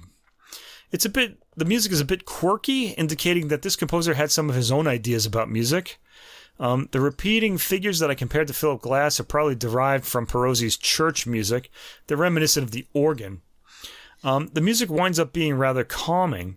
Um, the composer has his own quirks, to be sure, that act as his fingerprints in these pieces. Um, the pieces, are, the music is mostly romantic, but you can you can identify these pieces as his if you know his techniques. Uh, the string trio uses a lot of the same techniques to generate constantly changing sections of music, showing a high level of creativity with only three instruments. The recording is clear and bright, not terribly warm. It sounds like it was recorded in a good sized empty space, and in the trio, the instruments are widely separated, but still blend together.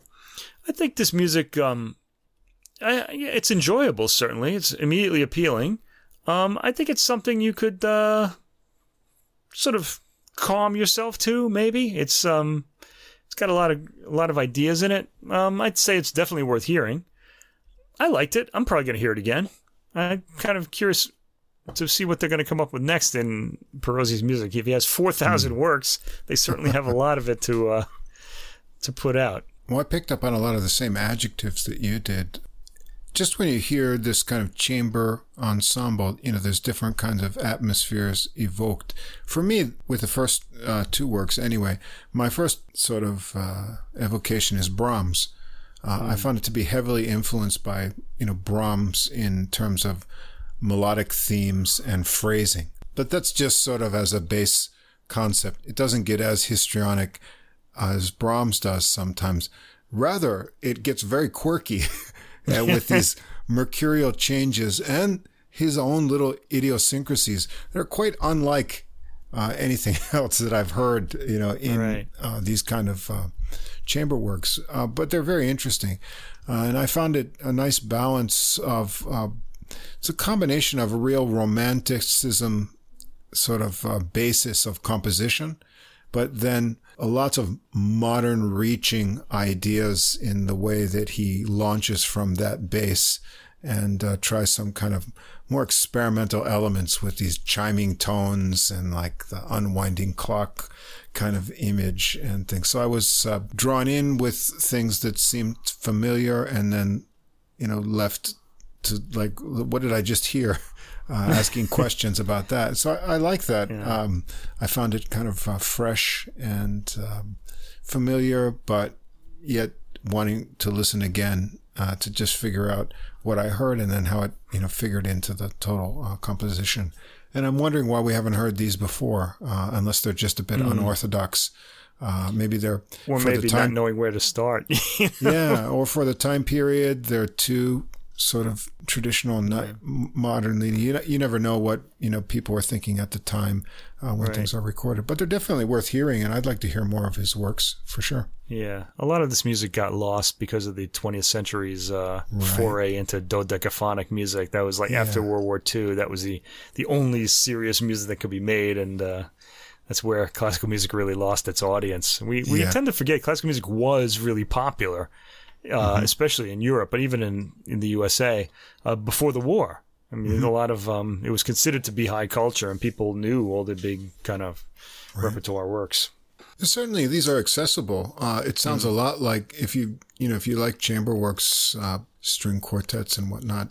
Th- these will sound a lot like things that you know, but then they'll challenge you and surprise you with some different ideas that reach more towards uh, modern ideas. So. Yeah, I should mention, like Perosi's music, when you say quirky, I think it means quirky, surprising, not quirky, weird. It's really not weird music. It's it's actually just unexpected. Yeah. Unexpected, yeah. Unexpected. That's what we mean.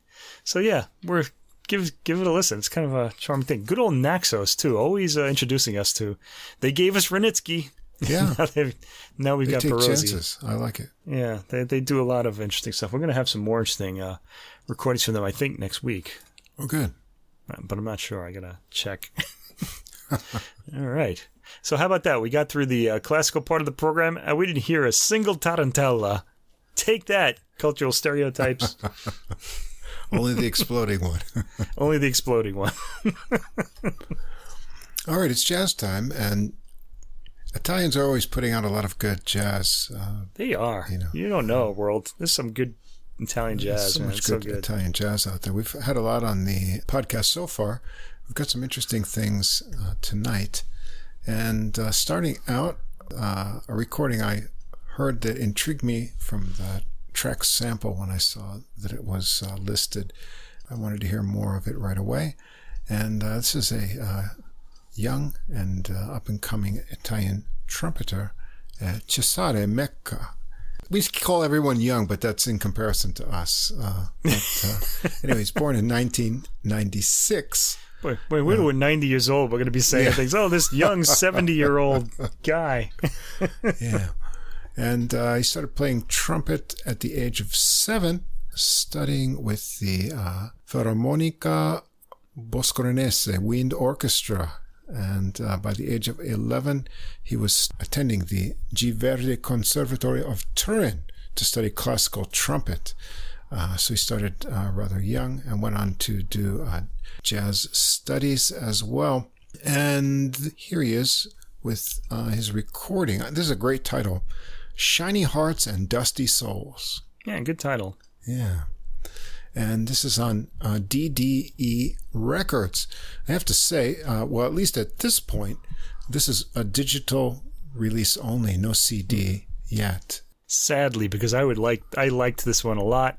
I'll say it right at the beginning, and I want this on a CD. Well, more on the recording and what is coming up with that later. But uh, as sometimes happens with these uh, digital only releases, uh, there's not a lot of information about the recording and who's playing what. And although the album cover has uh, photographs of all the musicians and their names, uh, because we have a couple different sax players here, uh, I wanted to know who's playing what on each track, and I couldn't find it out anywhere online.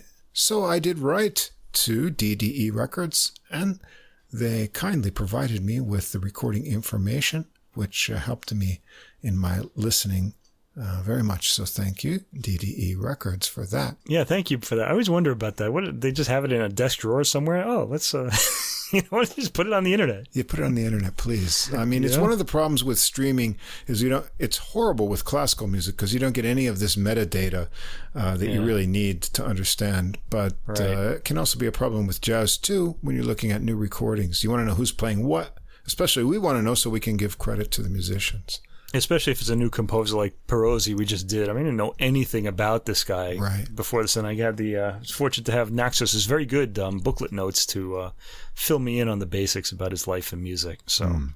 had hat tip there to Naxos there. Anyway, here, uh, Cesare Mecca Quintet. Uh, it's a group of musicians. Uh, they're from different a variety of backgrounds here. I guess they, I think he's active in Amsterdam playing music, so maybe that's the scene where they met. In addition to uh, Mecca, we've got Ben Fitzpatrick on tenor sax. I believe he's an Irish born uh, sax player who uh, then grew up in the US and now is active in Europe. We've got uh, a big name on the Italian jazz scene, uh, Alfredo Ponissi, uh, a well known woodwind player on alto sax here on most tracks uh, 3, 4, 5, and 6. Also contributes some flute to track 2 and then switches to tenor on track 9. That's why I really needed to have these album yeah. notes because there's, uh, you know, multiple saxes and uh, two people on tenor.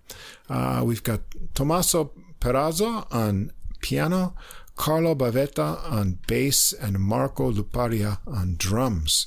And this is uh, I guess on DDE Records, they have separate labels, and the information they sent me, this doesn't show up on Deezer or the streaming, but it's the Express Your Soul uh, label, which is part of DDE, produced by Mike Generale. Now, I got hooked on this right away when I listened to the sample track because this is a Chick Corea tune, and it's called Chick's Tune. And I know this tune really well because it's on one of my favorite jazz uh, recordings. That's 1964's Blue Mitchell's The Thing to Do, uh, which has Chick Corea and uh, on tenor uh, Junior Cook. And, you know, if you look at my record collection, although on the podcast we talk about all new releases, that's what we talk about. Uh, but I think probably I have more recordings from 1956 to 1964. Those eight years mm. are sort of the mother lode of jazz creativity of modern jazz that I like. You had right. hard bop going on. You had uh, West Coast jazz, cool jazz. So you had, you know, Art Pepper. You had uh, all these great players, Joe Henderson. You know, you had Miles Davis Quintet. All the everything was happening all at once uh, yeah. in those eight years. A lot of jazz listeners, a lot of jazz listeners never get out of that era either. You could spend a lifetime just in there. Yeah. Uh, but you know, this is a, a Chick Corea tune from that great Blue Mitchell album. I've never heard anybody else record it, and so I said, "Oh, this is great." And uh, so, what this album is doing, I think it's hinted at by the title.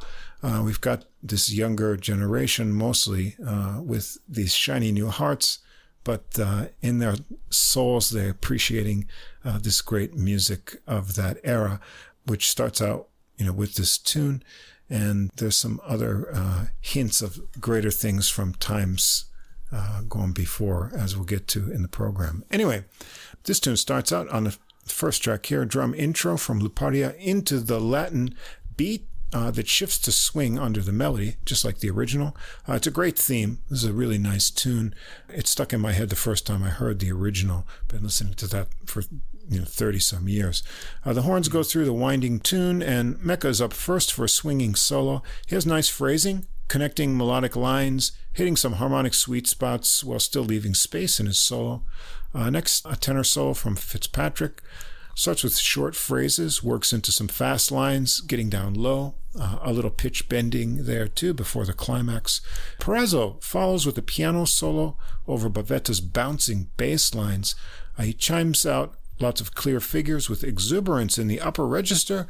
Uh, once more, through the melody, uh, Luparia doing a good job mixing up the rhythms and keeping things tight all the way through. Glad to hear someone play this tune uh, once again.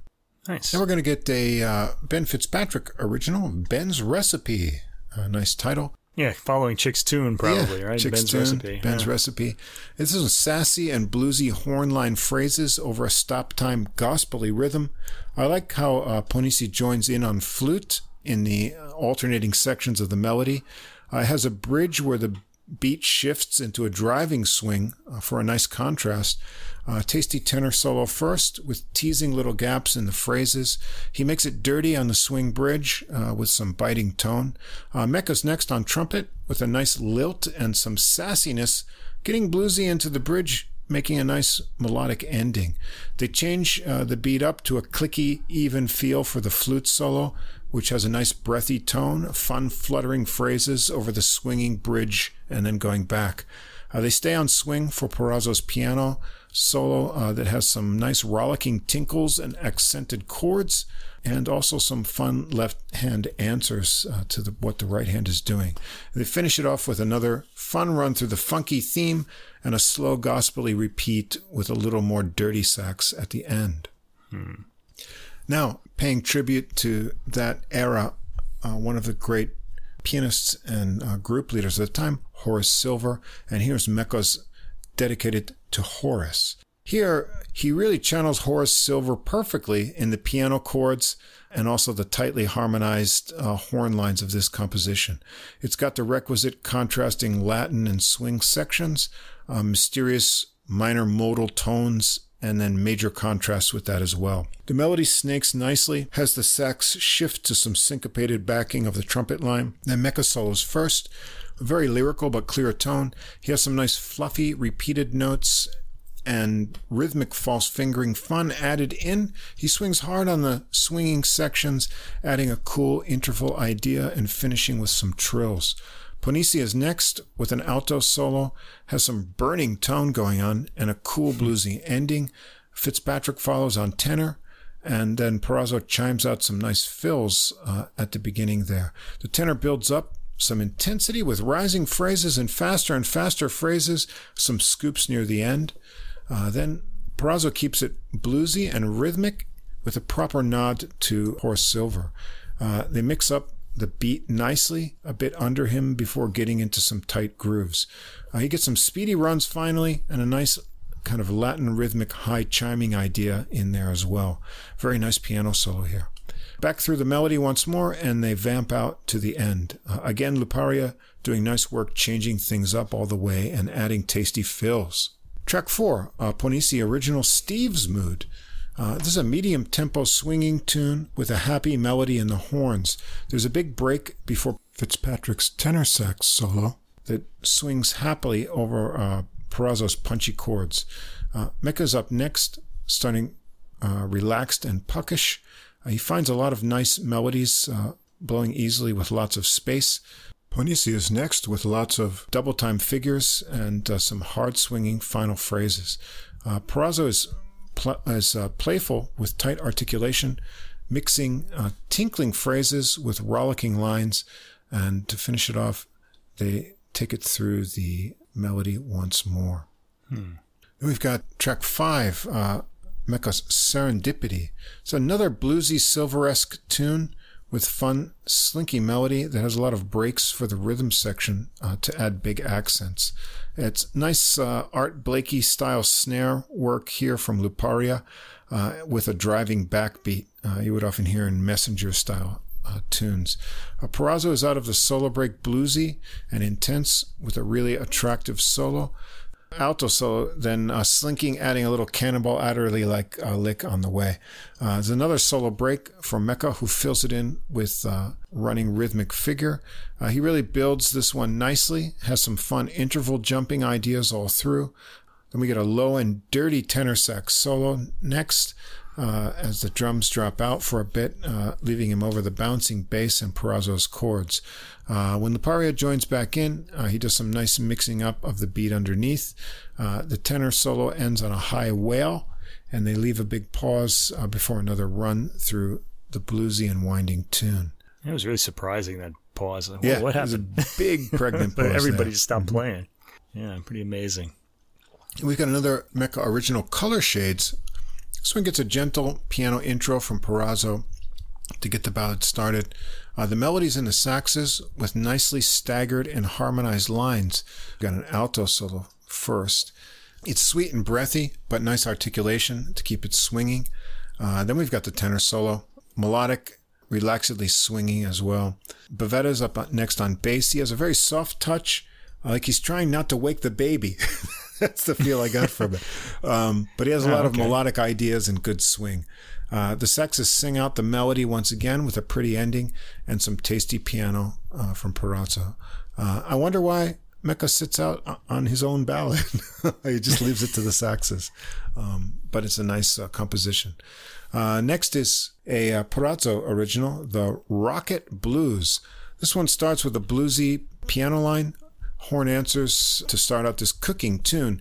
Uh, they lock in together after that. There are a lot of cool rhythmic change ups in the short melody. Fitzpatrick blazing out of the gate, uh, doing some nice weaving around the chords before getting uh, a more bluesy and intense thing going. Goes on for a lot of choruses, getting more harmonic kind of things, tension going outside of the chords as he goes along. The ending of the tenor solo has a cool arranged line with piano that modulates from F to G for the start of Mecca solo. Uh, he's puckish and bluesy with some shakes uh, before some fast lines into the upper register and phrases with answering low notes. Perazzo is next on piano, mixing bluesy lines, some harmonic adventures, and uh, two handed figures that are really cool. The horns come in on another arranged modulation at the end of the piano solo, and then it goes into a new section with a different groove and some horn figures that end and give Luparia some solo time under the piano and bass line figures and chords. Uh, the horns join back in and they tie it back to the melody line for a fun, stretched out ending. This is a really fun tune. Track 8 is a Fitzpatrick original Return Here. It's a swinging bebop tune with a happy unison tenor and trumpet melody. Mecca's the first to solo, Perazzo leaves him over the bass and drums, uh, but he does fine swinging melodies over the changes. Here we've got a, a kind of a, I guess this tenor, husky swinging solo, and then uh, Perazzo. He has some fun with fragmented ideas, interesting harmonies, and low left hand notes. And then Bavetta follows with a bouncy bass solo before another bop around the melody with a nice uh, slow up on the end with some trills from Mecca. Then track nine, a Ponisi original, Tenor's Feet. And so here's where Ponisi switches to tenor and a la the title, you've got two tenors. Uh, it's a drum intro from Luparia. It does some repeated tension building horn lines uh, that releases into a bopping melody line, harmonized occasionally at the end of phrases. This sounds just like uh, Charlie Parker confirmation changes uh, to me. As on the title, uh, Ponisi and Fitzpatrick are both on tenor here on solo in succession. Mecca has a nice swinging solo himself, and then Perazzo shows a nice touch with clearly articulated lines. Uh, they all trade fours with the drums going around before another melody run and a final sandwich slice of the intro for an ending. Hmm. We're going to end sandwich slice hmm. with a kind of uh, usually end on a ballad, but they do here. Uh, Gross and Lawrence's uh, famous tune "Tenderly," uh, and this is a real uh, showpiece for uh, Fitzpatrick here, as tenor sax starts it out with a cadenza into the famous melody, uh, slow and way down low in the tenor range. Perazzo has pretty fills in between phrases. The tenor continues into a solo. It's melodic and has the right touch of emotion. Uh, he blows some cool descending lines and then gets a bit choked up midway. Uh, it's it's a nice kind of honest, uh, emotional kind of a phrase there. Uh, Perazzo has a solo which starts off delicately, some short phrases, and then nice legato tones. He builds it up with some weightier chords to bring the tenor back in for some more free blowing around the melody and draw out the draws out the cadenza ending on a fragile high note and some light tom touches from the drums. Ending with a ballad and Mecca sitting out on, on his own recording is uh, a little bit surprising, but he's a generous uh, leader here, uh, showing off his uh, sax compatriots uh, to their advantage. Uh, anyway, this is an enjoyable jazz recording paying respect to the 60s Blue Note sound and yet even earlier boppy type things. The one Chick Corea tune was great to hear again, and then the rest of these originals um, Mecca showing a flair for Horace Silver styled sounds in his composition. Uh, Mecca's trumpet playing is swingingly melodic with fun ideas. The saxes are both great, uh, and I really like the tasty piano work from Perazzo. Also, nice drumming from Luparia as well. So I'm looking forward to hearing more of uh, Mecca's trumpet playing.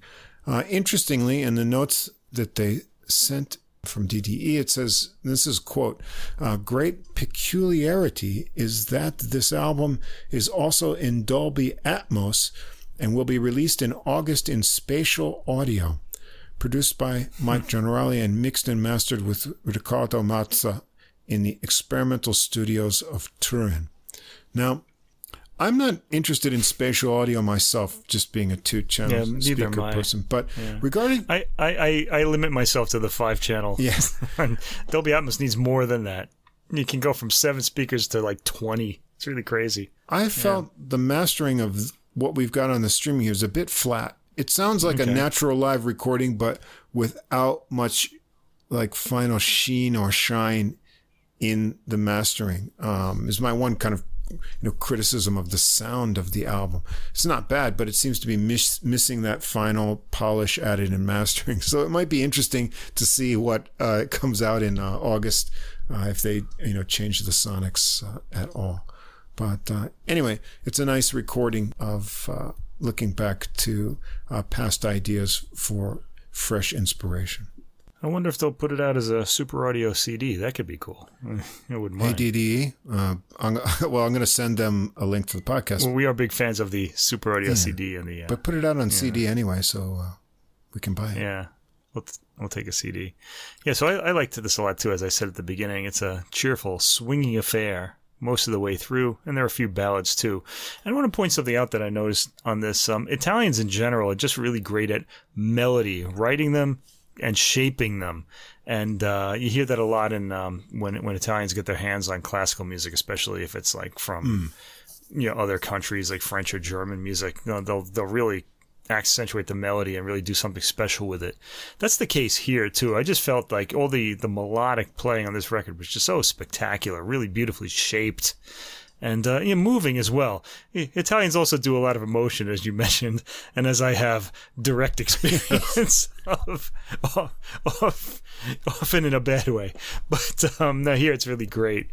Um, there's a lot of fantastic phrasing. It's a very old school type of thing. Um, and I thought this album was really enjoyable. I liked it a lot. Yeah, So I want this one. yeah. Yeah, Let's get it out on a CD. please. Yeah. Preferably a preferably a fold out one that has some information on the inside. Yeah. Yeah. We'll shift to something a little bit different in mood and instrumentation. We're going to get some vibes in this week with a release from Yeah. Luigi Vitale on Artesuono label Gravity. And uh, Vitale on vibraphone. And we've got Mattia Magatelli on bass, Max Trabucco on drums, and on trumpet, and trombone, Mirko Ah. Cisilino. And uh, yeah, you don't get a lot of players who can do trumpet and trombone. Uh, more on that as we come. So uh, Vitale began studying drums at age of 12, and he was admitted to the Conservatory of Salerno, where by the age of 20 he graduated with honors in percussion instruments. And then from 1998 onwards, he started participating in master classes for vibraphone and marimba. And uh, let's see, he got uh, prize, Massimo Urbani Prize, an audience award as a young talent in Italian jazz in 2004. And then 2009, he graduated in jazz with honors from the Conservatory of Castelfranco Veneto, Maestro Pietro Tonolo. And currently, he's a professor of percussion at Liceo Musicale G. Marconi Conegliano. So there's his Sounds good resume there. and uh, yes, this is an interesting album that makes a uh, nice uh, atmosphere of the vibes and uh, all original music here.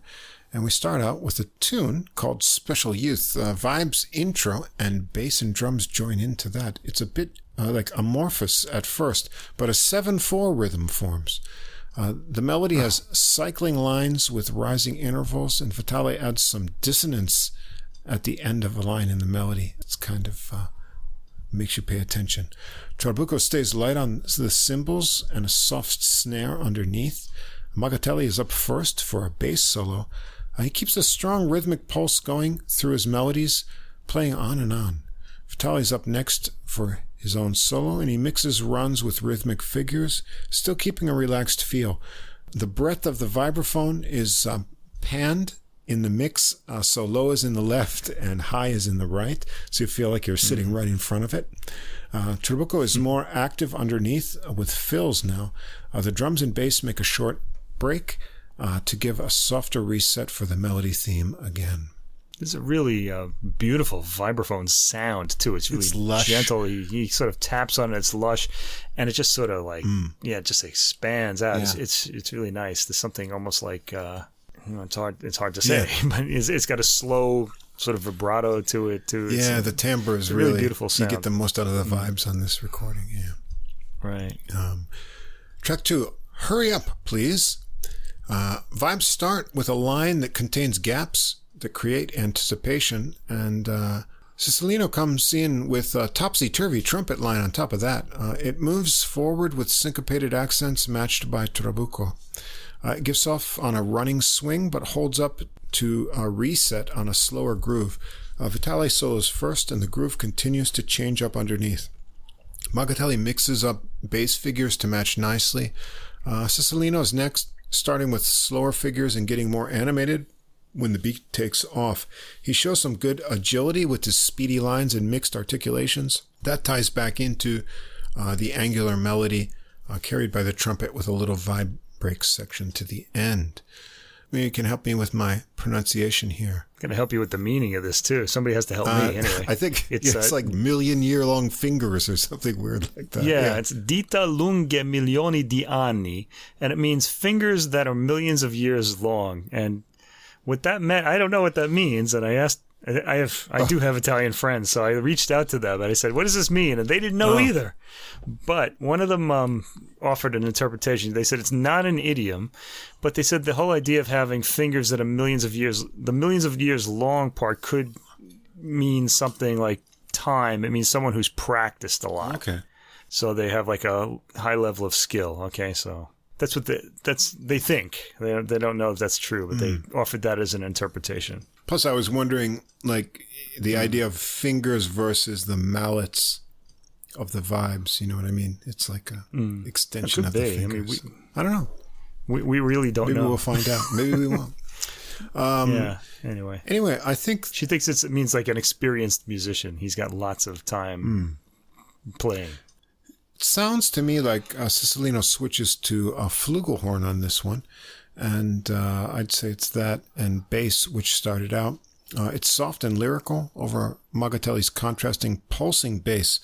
Uh, drums and vibes join in, and uh, Vitale has some interesting fleet vibe figures uh, working into trills and runs and tight, speedy rhythmic figures.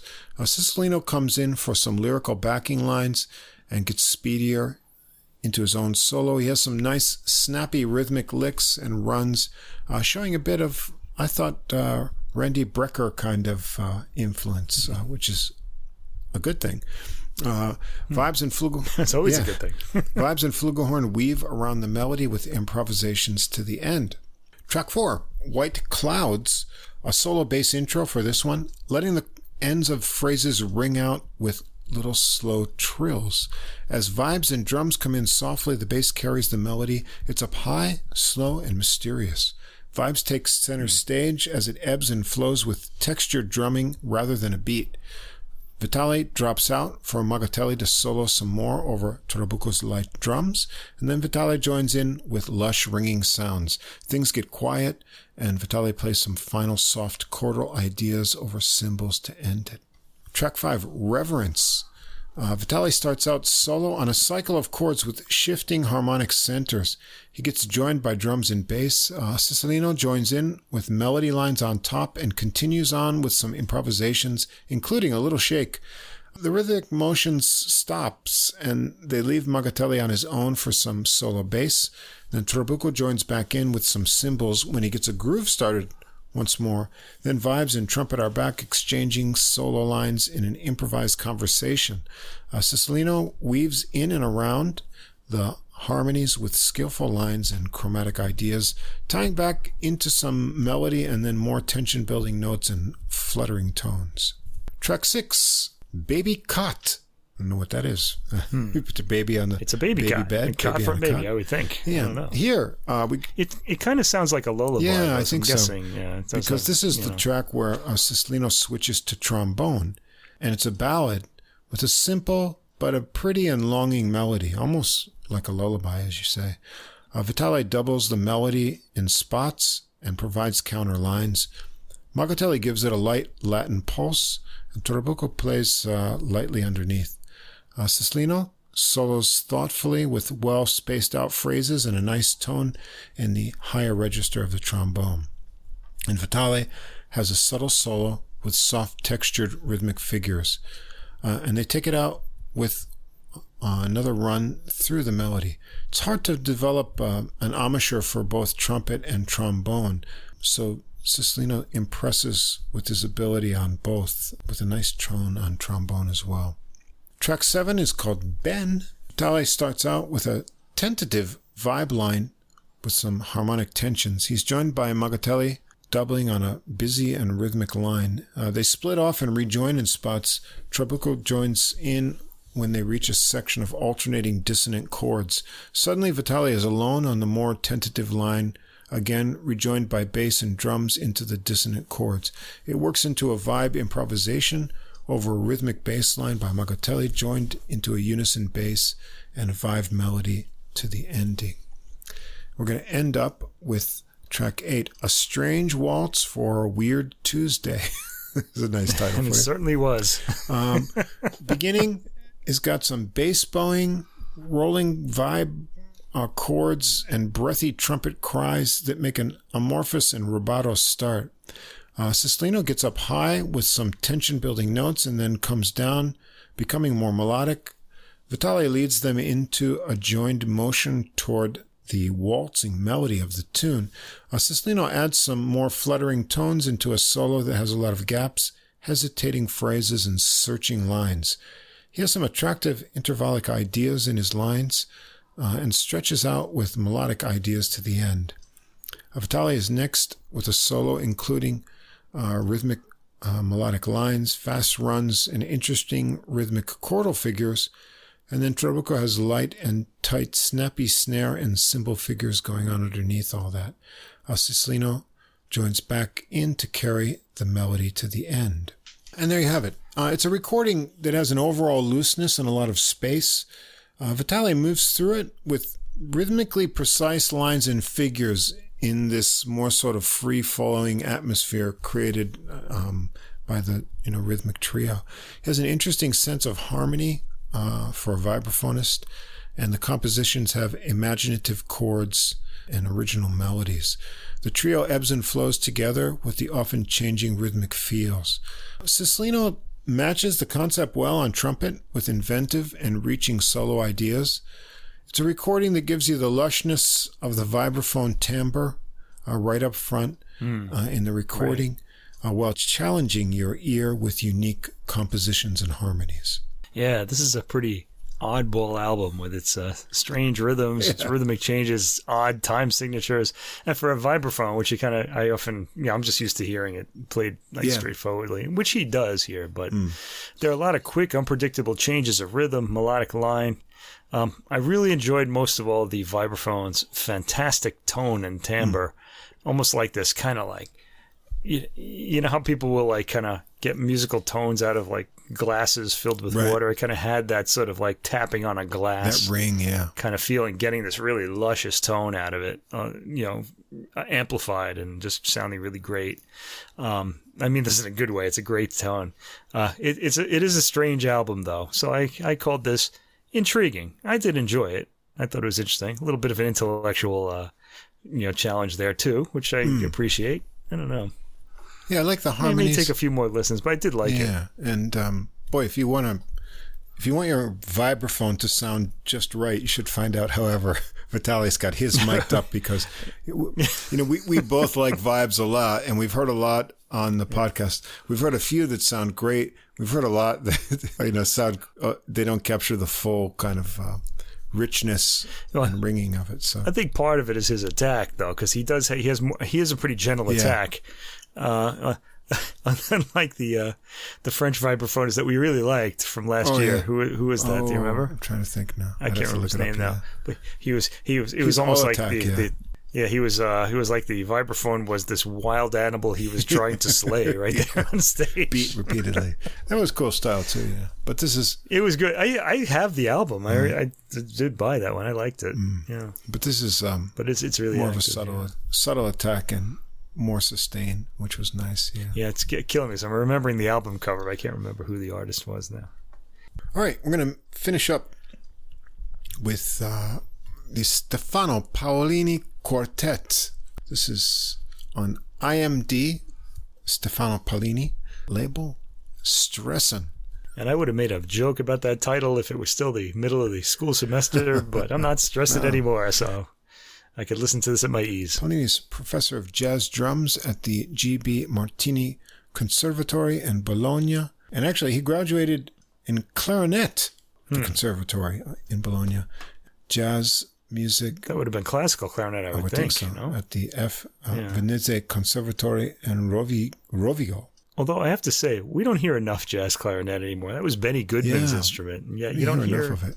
People play um, it anymore. But um, at the age of 13, he was already professionally uh, working with uh, Nodola Jazz Band in concerts uh, on Glenn Miller's swing repertoire.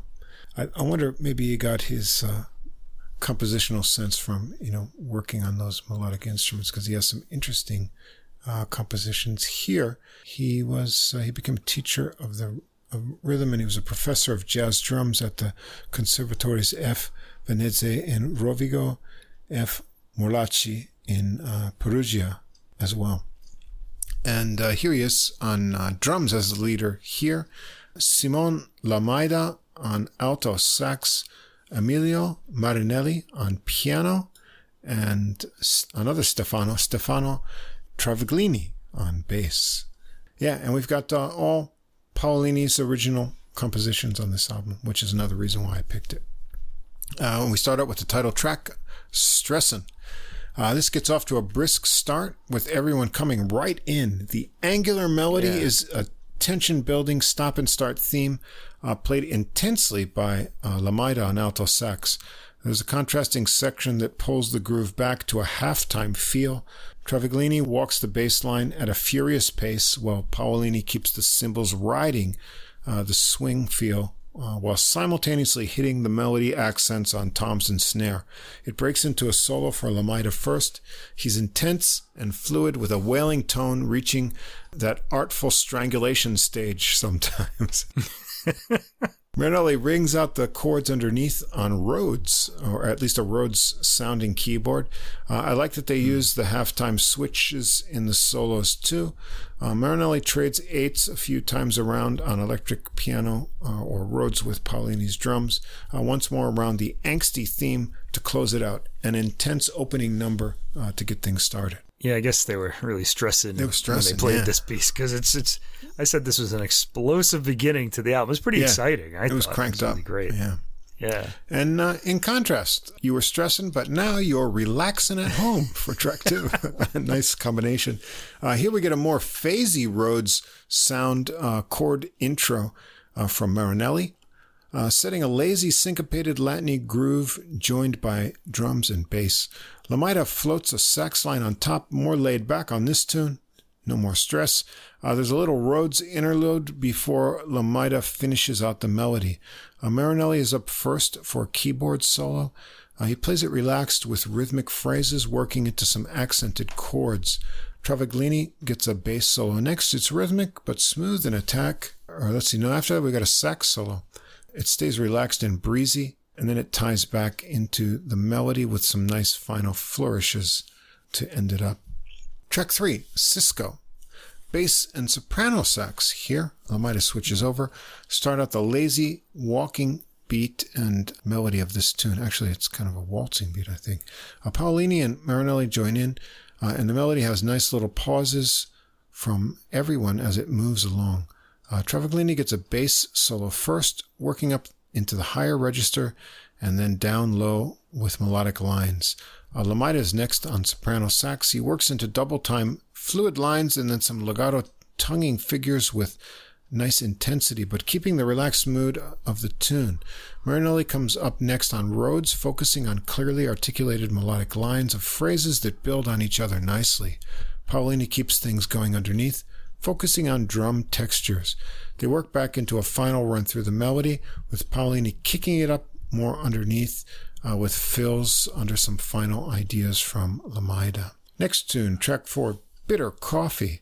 A quick drum pickup, and this one gets an intense groove going right away in the bass and Rhodes, a nice beat mixing up from Paolini. Lamaida adds some improvised lines and a wail on alto before joining in on a matching riff to the groove.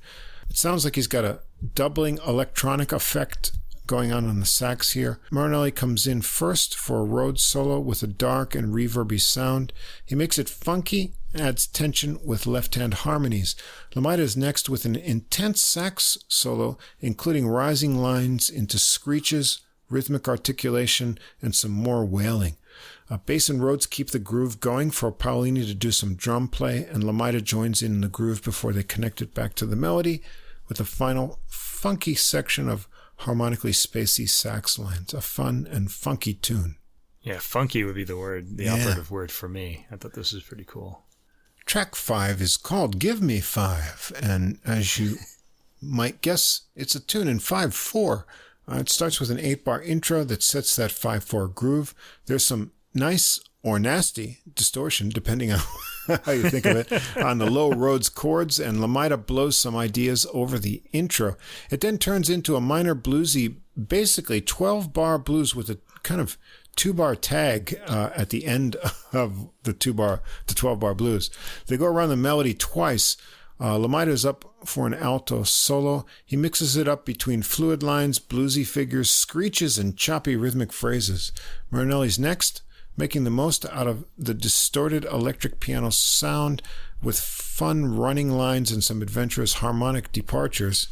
Then bass and keyboards groove around uh, on the opening riff idea for Paolini to get some intense drumming underneath. Lamaida joins in on the riff before launching into a couple more runs around the minor blues melody with a tag phrase uh, that repeats. I actually, I actually confused that uh, that if it's a Rhodes, it's I, I, the it's got a distorted effect on it. I actually confused it with a guitar at points. I was like, yeah, is this a guitar? No, it's the yeah. I'm not sure keyboard. if you know it could be like an emulator clone kind of thing. Uh, but huh. it, in this recording, you're getting some different effects with you know kind of phasey things, distortion, right. and what goes on, especially on the later tracks. Let's see, track six, anesthesia. It's a spacey minor keyboard washes at the beginning of this, and a slow and surprising 11 eighths time signature here. Wow. Um, marked out on cymbals by Paolini. Uh, it, well, it's 11 8 or at least group into six and then five beat kind of uh, okay. uh, phrases. Lamaida blows some ideas over the intro into a kind of R&B fused minor melody theme. There's a nice heartbeat bass pulse from Travaglini's bass. The melody has nice harmonic twists that kind of go into major in spots, and then has a really interesting accented section with a surprising lifting modulation right before the end of the melody line. Uh, the next time around is a bass solo for Travaglini. Keeps the rhythmic pulse through his melody lines. Uh, Marinelli follows on keyboards, playing funky, phrased, and phased lines with the sounds panning from left to right and back again in the mix. Uh, they change up the groove uh, to more of a swing feel during his solo with walking bass lines from Travaglini. Uh, Lamaida comes back in for once around the uh, melody theme before launching into his own improvisation, and they also change up the groove nicely again under him. Uh, he solos on to the end over a final hold. Uh, it's a nice R&B tinged tune and an odd time signature that they make sound and feel natural. Hmm. Then we've got track seven, Generare cluster. And it's a rhythmic and harmonic cluster indeed at the beginning, with some uh, electronic effects added on both the keys and sax. Uh, Paolini mixes it up with tight drumming underneath. A groove sets in after a minute uh, with pulsing bass and the time marked out by Paolini's cymbals. A blues like progression ensues, and Lamaida solos over it with his electronically enhanced sax uh, pulling out interesting harmonic effects to the lines. Now, this is really weird. Uh, it's like a 12 bar blues, but there's an extra seven beats at the end of it. So it's hmm. in four, but there's not two complete bars. I count seven, four plus three before the cycle repeats. You figure it out. anyway, um, Marinelli's next with a keyboard solo, including interesting distortion and quivering tones. Uh, Lamaida comes back for a few more rounds on sax with no effects, just straight out, and then Travaglini gets a go on the bass. Uh, Lamaida joins back for another few rounds of the melody with effects. this is maybe the most uh, experimental one here. You could say it's an out there track. I even said the whole thing sounds like outer space. Yeah. Perhaps the cluster of the title is a star cluster. It, Yeah, It was. and yeah. It was pretty, pretty out there. It was uh, yeah, interesting. It's blues, but I'm not sure about those lengths. It seems like there's uh, four and three between them. Anyway, they held it all together. However, that they can do that. Uh, track eight is Scooby Doo, but not Where Are You Now? Yeah, not the famous. Scooby Doo theme Um, that that rock bands like to play. This is um, a minor swinging 6-8 modal tune, minor modal with Marinelli, switching to organ, or at least like a, a organ clone kind of sound here. Paolini has a nice groove going in the cymbals. Lamaida improvises over the 8-bar intro, then takes the melody that has uh, similar phrases repeating with alt, but the endings alternate uh, in the melody. Uh, Lamaida continues on in a solo over the minor modal progression, mixing up running lines and more tension-building slower phrases with his edgy tone. Uh, Marinelli gets an organ solo next, lots of chasing lines, and then some intense higher chords, ending with some descending phrases. Uh, Lamaida brings back the melody for another round, then continues on with some improvisations while Paolini mixes up some nice drumming underneath it until it fades out. And we're going to end up with the final track nine, three, and four. Marinelli whips up a Latin keyboard intro here of a chord progression, uh, very rhythmic. Paolini adds fills on the toms for a Latiny feel, Travaglini a bass pulse until Lamaida comes in on the melody on soprano sax. Very nice cymbal work and clicky groove underneath by Paolini, mixing it up with tom fills too. Lamaida continues on with a soprano solo, having some fun in the upper register, and then lots of fluid lines locking into the Latin beat nicely. Marinelli is next on a rhythmic electric piano solo. Lamaida goes around the melody once more, and then they take it into the Latin intro piano part to vamp out with Paolini beating it out on the drums underneath until it fades away. This is a fun recording, lots of variety in Paolini's original compositions. There's some really tricky meter ideas going on, uh, changing grooves underneath everything, but everyone locks in together. Lamaida's alto sax adds intensity with his cutting edge tone. Uh, when he wants it, he can just have that searing kind of intensity to it. And he also s- switches to soprano on a couple tunes that adds more variety. Paolini shows off nice drumming technique, but uh, overall more finesse, I feel. He's not a heavy hitter, but uh, listen to the subtleties in his playing, uh, the little fills and textures along the way. Uh, shows that he's a very musical drummer, and uh, you know his sense of composition also impressive. You know for a drummer, the, the interesting harmonic ideas in his drums add nice textures to everything. I like the overall energetic performances here. It's an exciting album. Uh, leads you through some di- lots of different feels and uh, interesting arrangements. Yeah, I, I tend to favor finesse players over power players, Yeah, although I like too. both. Yeah, but yeah. yeah, I- finesse always kind of gets me. Um, yeah, this isn't a really appealing album. There's a lot of variety, as you said. The playing is just fantastic all the way through. I thought, and I actually liked the experimentation with the sounds. Some of them were really Yeah, odd, fun. Yeah. I kind of thought it was fun. Uh, the one annoying thing, I we say this every once in a while, but I don't like when you fade a track on a jazz Oh, song, you know, especially Scooby Doo fades on a solo.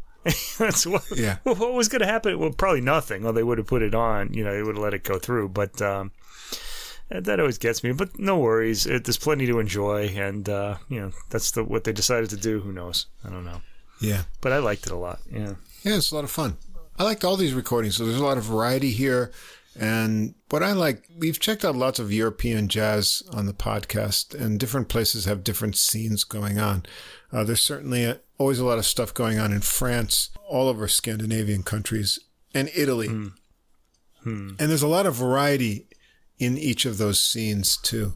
Especially in Italy, I think there's a lot of, you know, people doing different kinds of styles and uh, adding a lot of new kind of uh, directions in jazz. And so I'm always wanting to check out uh, what's going on. And you've got multi generations. Yeah. doing different things and then collaborating together, which is nice. And I think that is going to keep, you know, fresh infusion into uh, what's going on. So yeah, I've always got to keep my finger on the pulse of, you know, Italian jazz things because there's a lot of recordings coming out all the time. Yeah, as with the classical music of the Baroque era, they are virtuosic and highly melodic. They really favor those two yeah. things. Yeah. And I, yeah, it's it's really happening there too. Well, you can kind of tell that uh, it's now nighttime here in Japan. We start in the evening and tend to end in the dark because the cicadas have now gone quiet. I rather like that about the cicadas. They go to bed when you do. you know, yeah, they don't they start making noise until the sun's out. Otherwise, it's too hot to keep the window open and sleep uh, this time of year. But uh, yeah. it's good that they give you a little bit of peace. Yeah, that is nice of them. So today is uh, a little extension of our tour Italy. Uh, what are we going to uh, go to next week? Are we going to do the American thing? I think so. Week? I think I'm finally going to get that William Bolcom album because I have time this okay. week. Let's do it. I'm really up for this. I'm re- ready to put it on tomorrow and start digging through that. We got some good. I got some good American classical uh, composers that I want to do. I figure I'll put them all together. It'll all be contemporary composers, actually. Okay. Some some older than others, but um, I think I know all... one of them, and I'm pretty enthusiastic about uh, right. that one as too. I was actually listening to the ragtime today, and yeah. uh, I've got a lot of uh, yeah interesting things to say about that. Um, I yeah. didn't think you could uh, squeeze so much out of a rag as he does. as William Bolcom does. Right? Yeah, um, but uh, yeah. he really yeah plumbs that uh, to uh, creative ideas. I'm pretty interested in hearing that. Yeah, more on that next week. Yeah, I have three recordings in mind uh, for re- for American uh, things to do. Uh, there'll be some overlap in performers, but a lot of variety in the instrumentation. Well, thanks for sticking with us to the end of episode 74 of Adult Music. Always bringing you the best new classical and jazz releases. Thanks as always to Rich and the team at Fast Signs, Staten Island, for our glowing neon logo. Rich always listens to the podcast. At least that's what you tell us. So that's that's what he says. He listens to the whole thing every week. Thanks very much.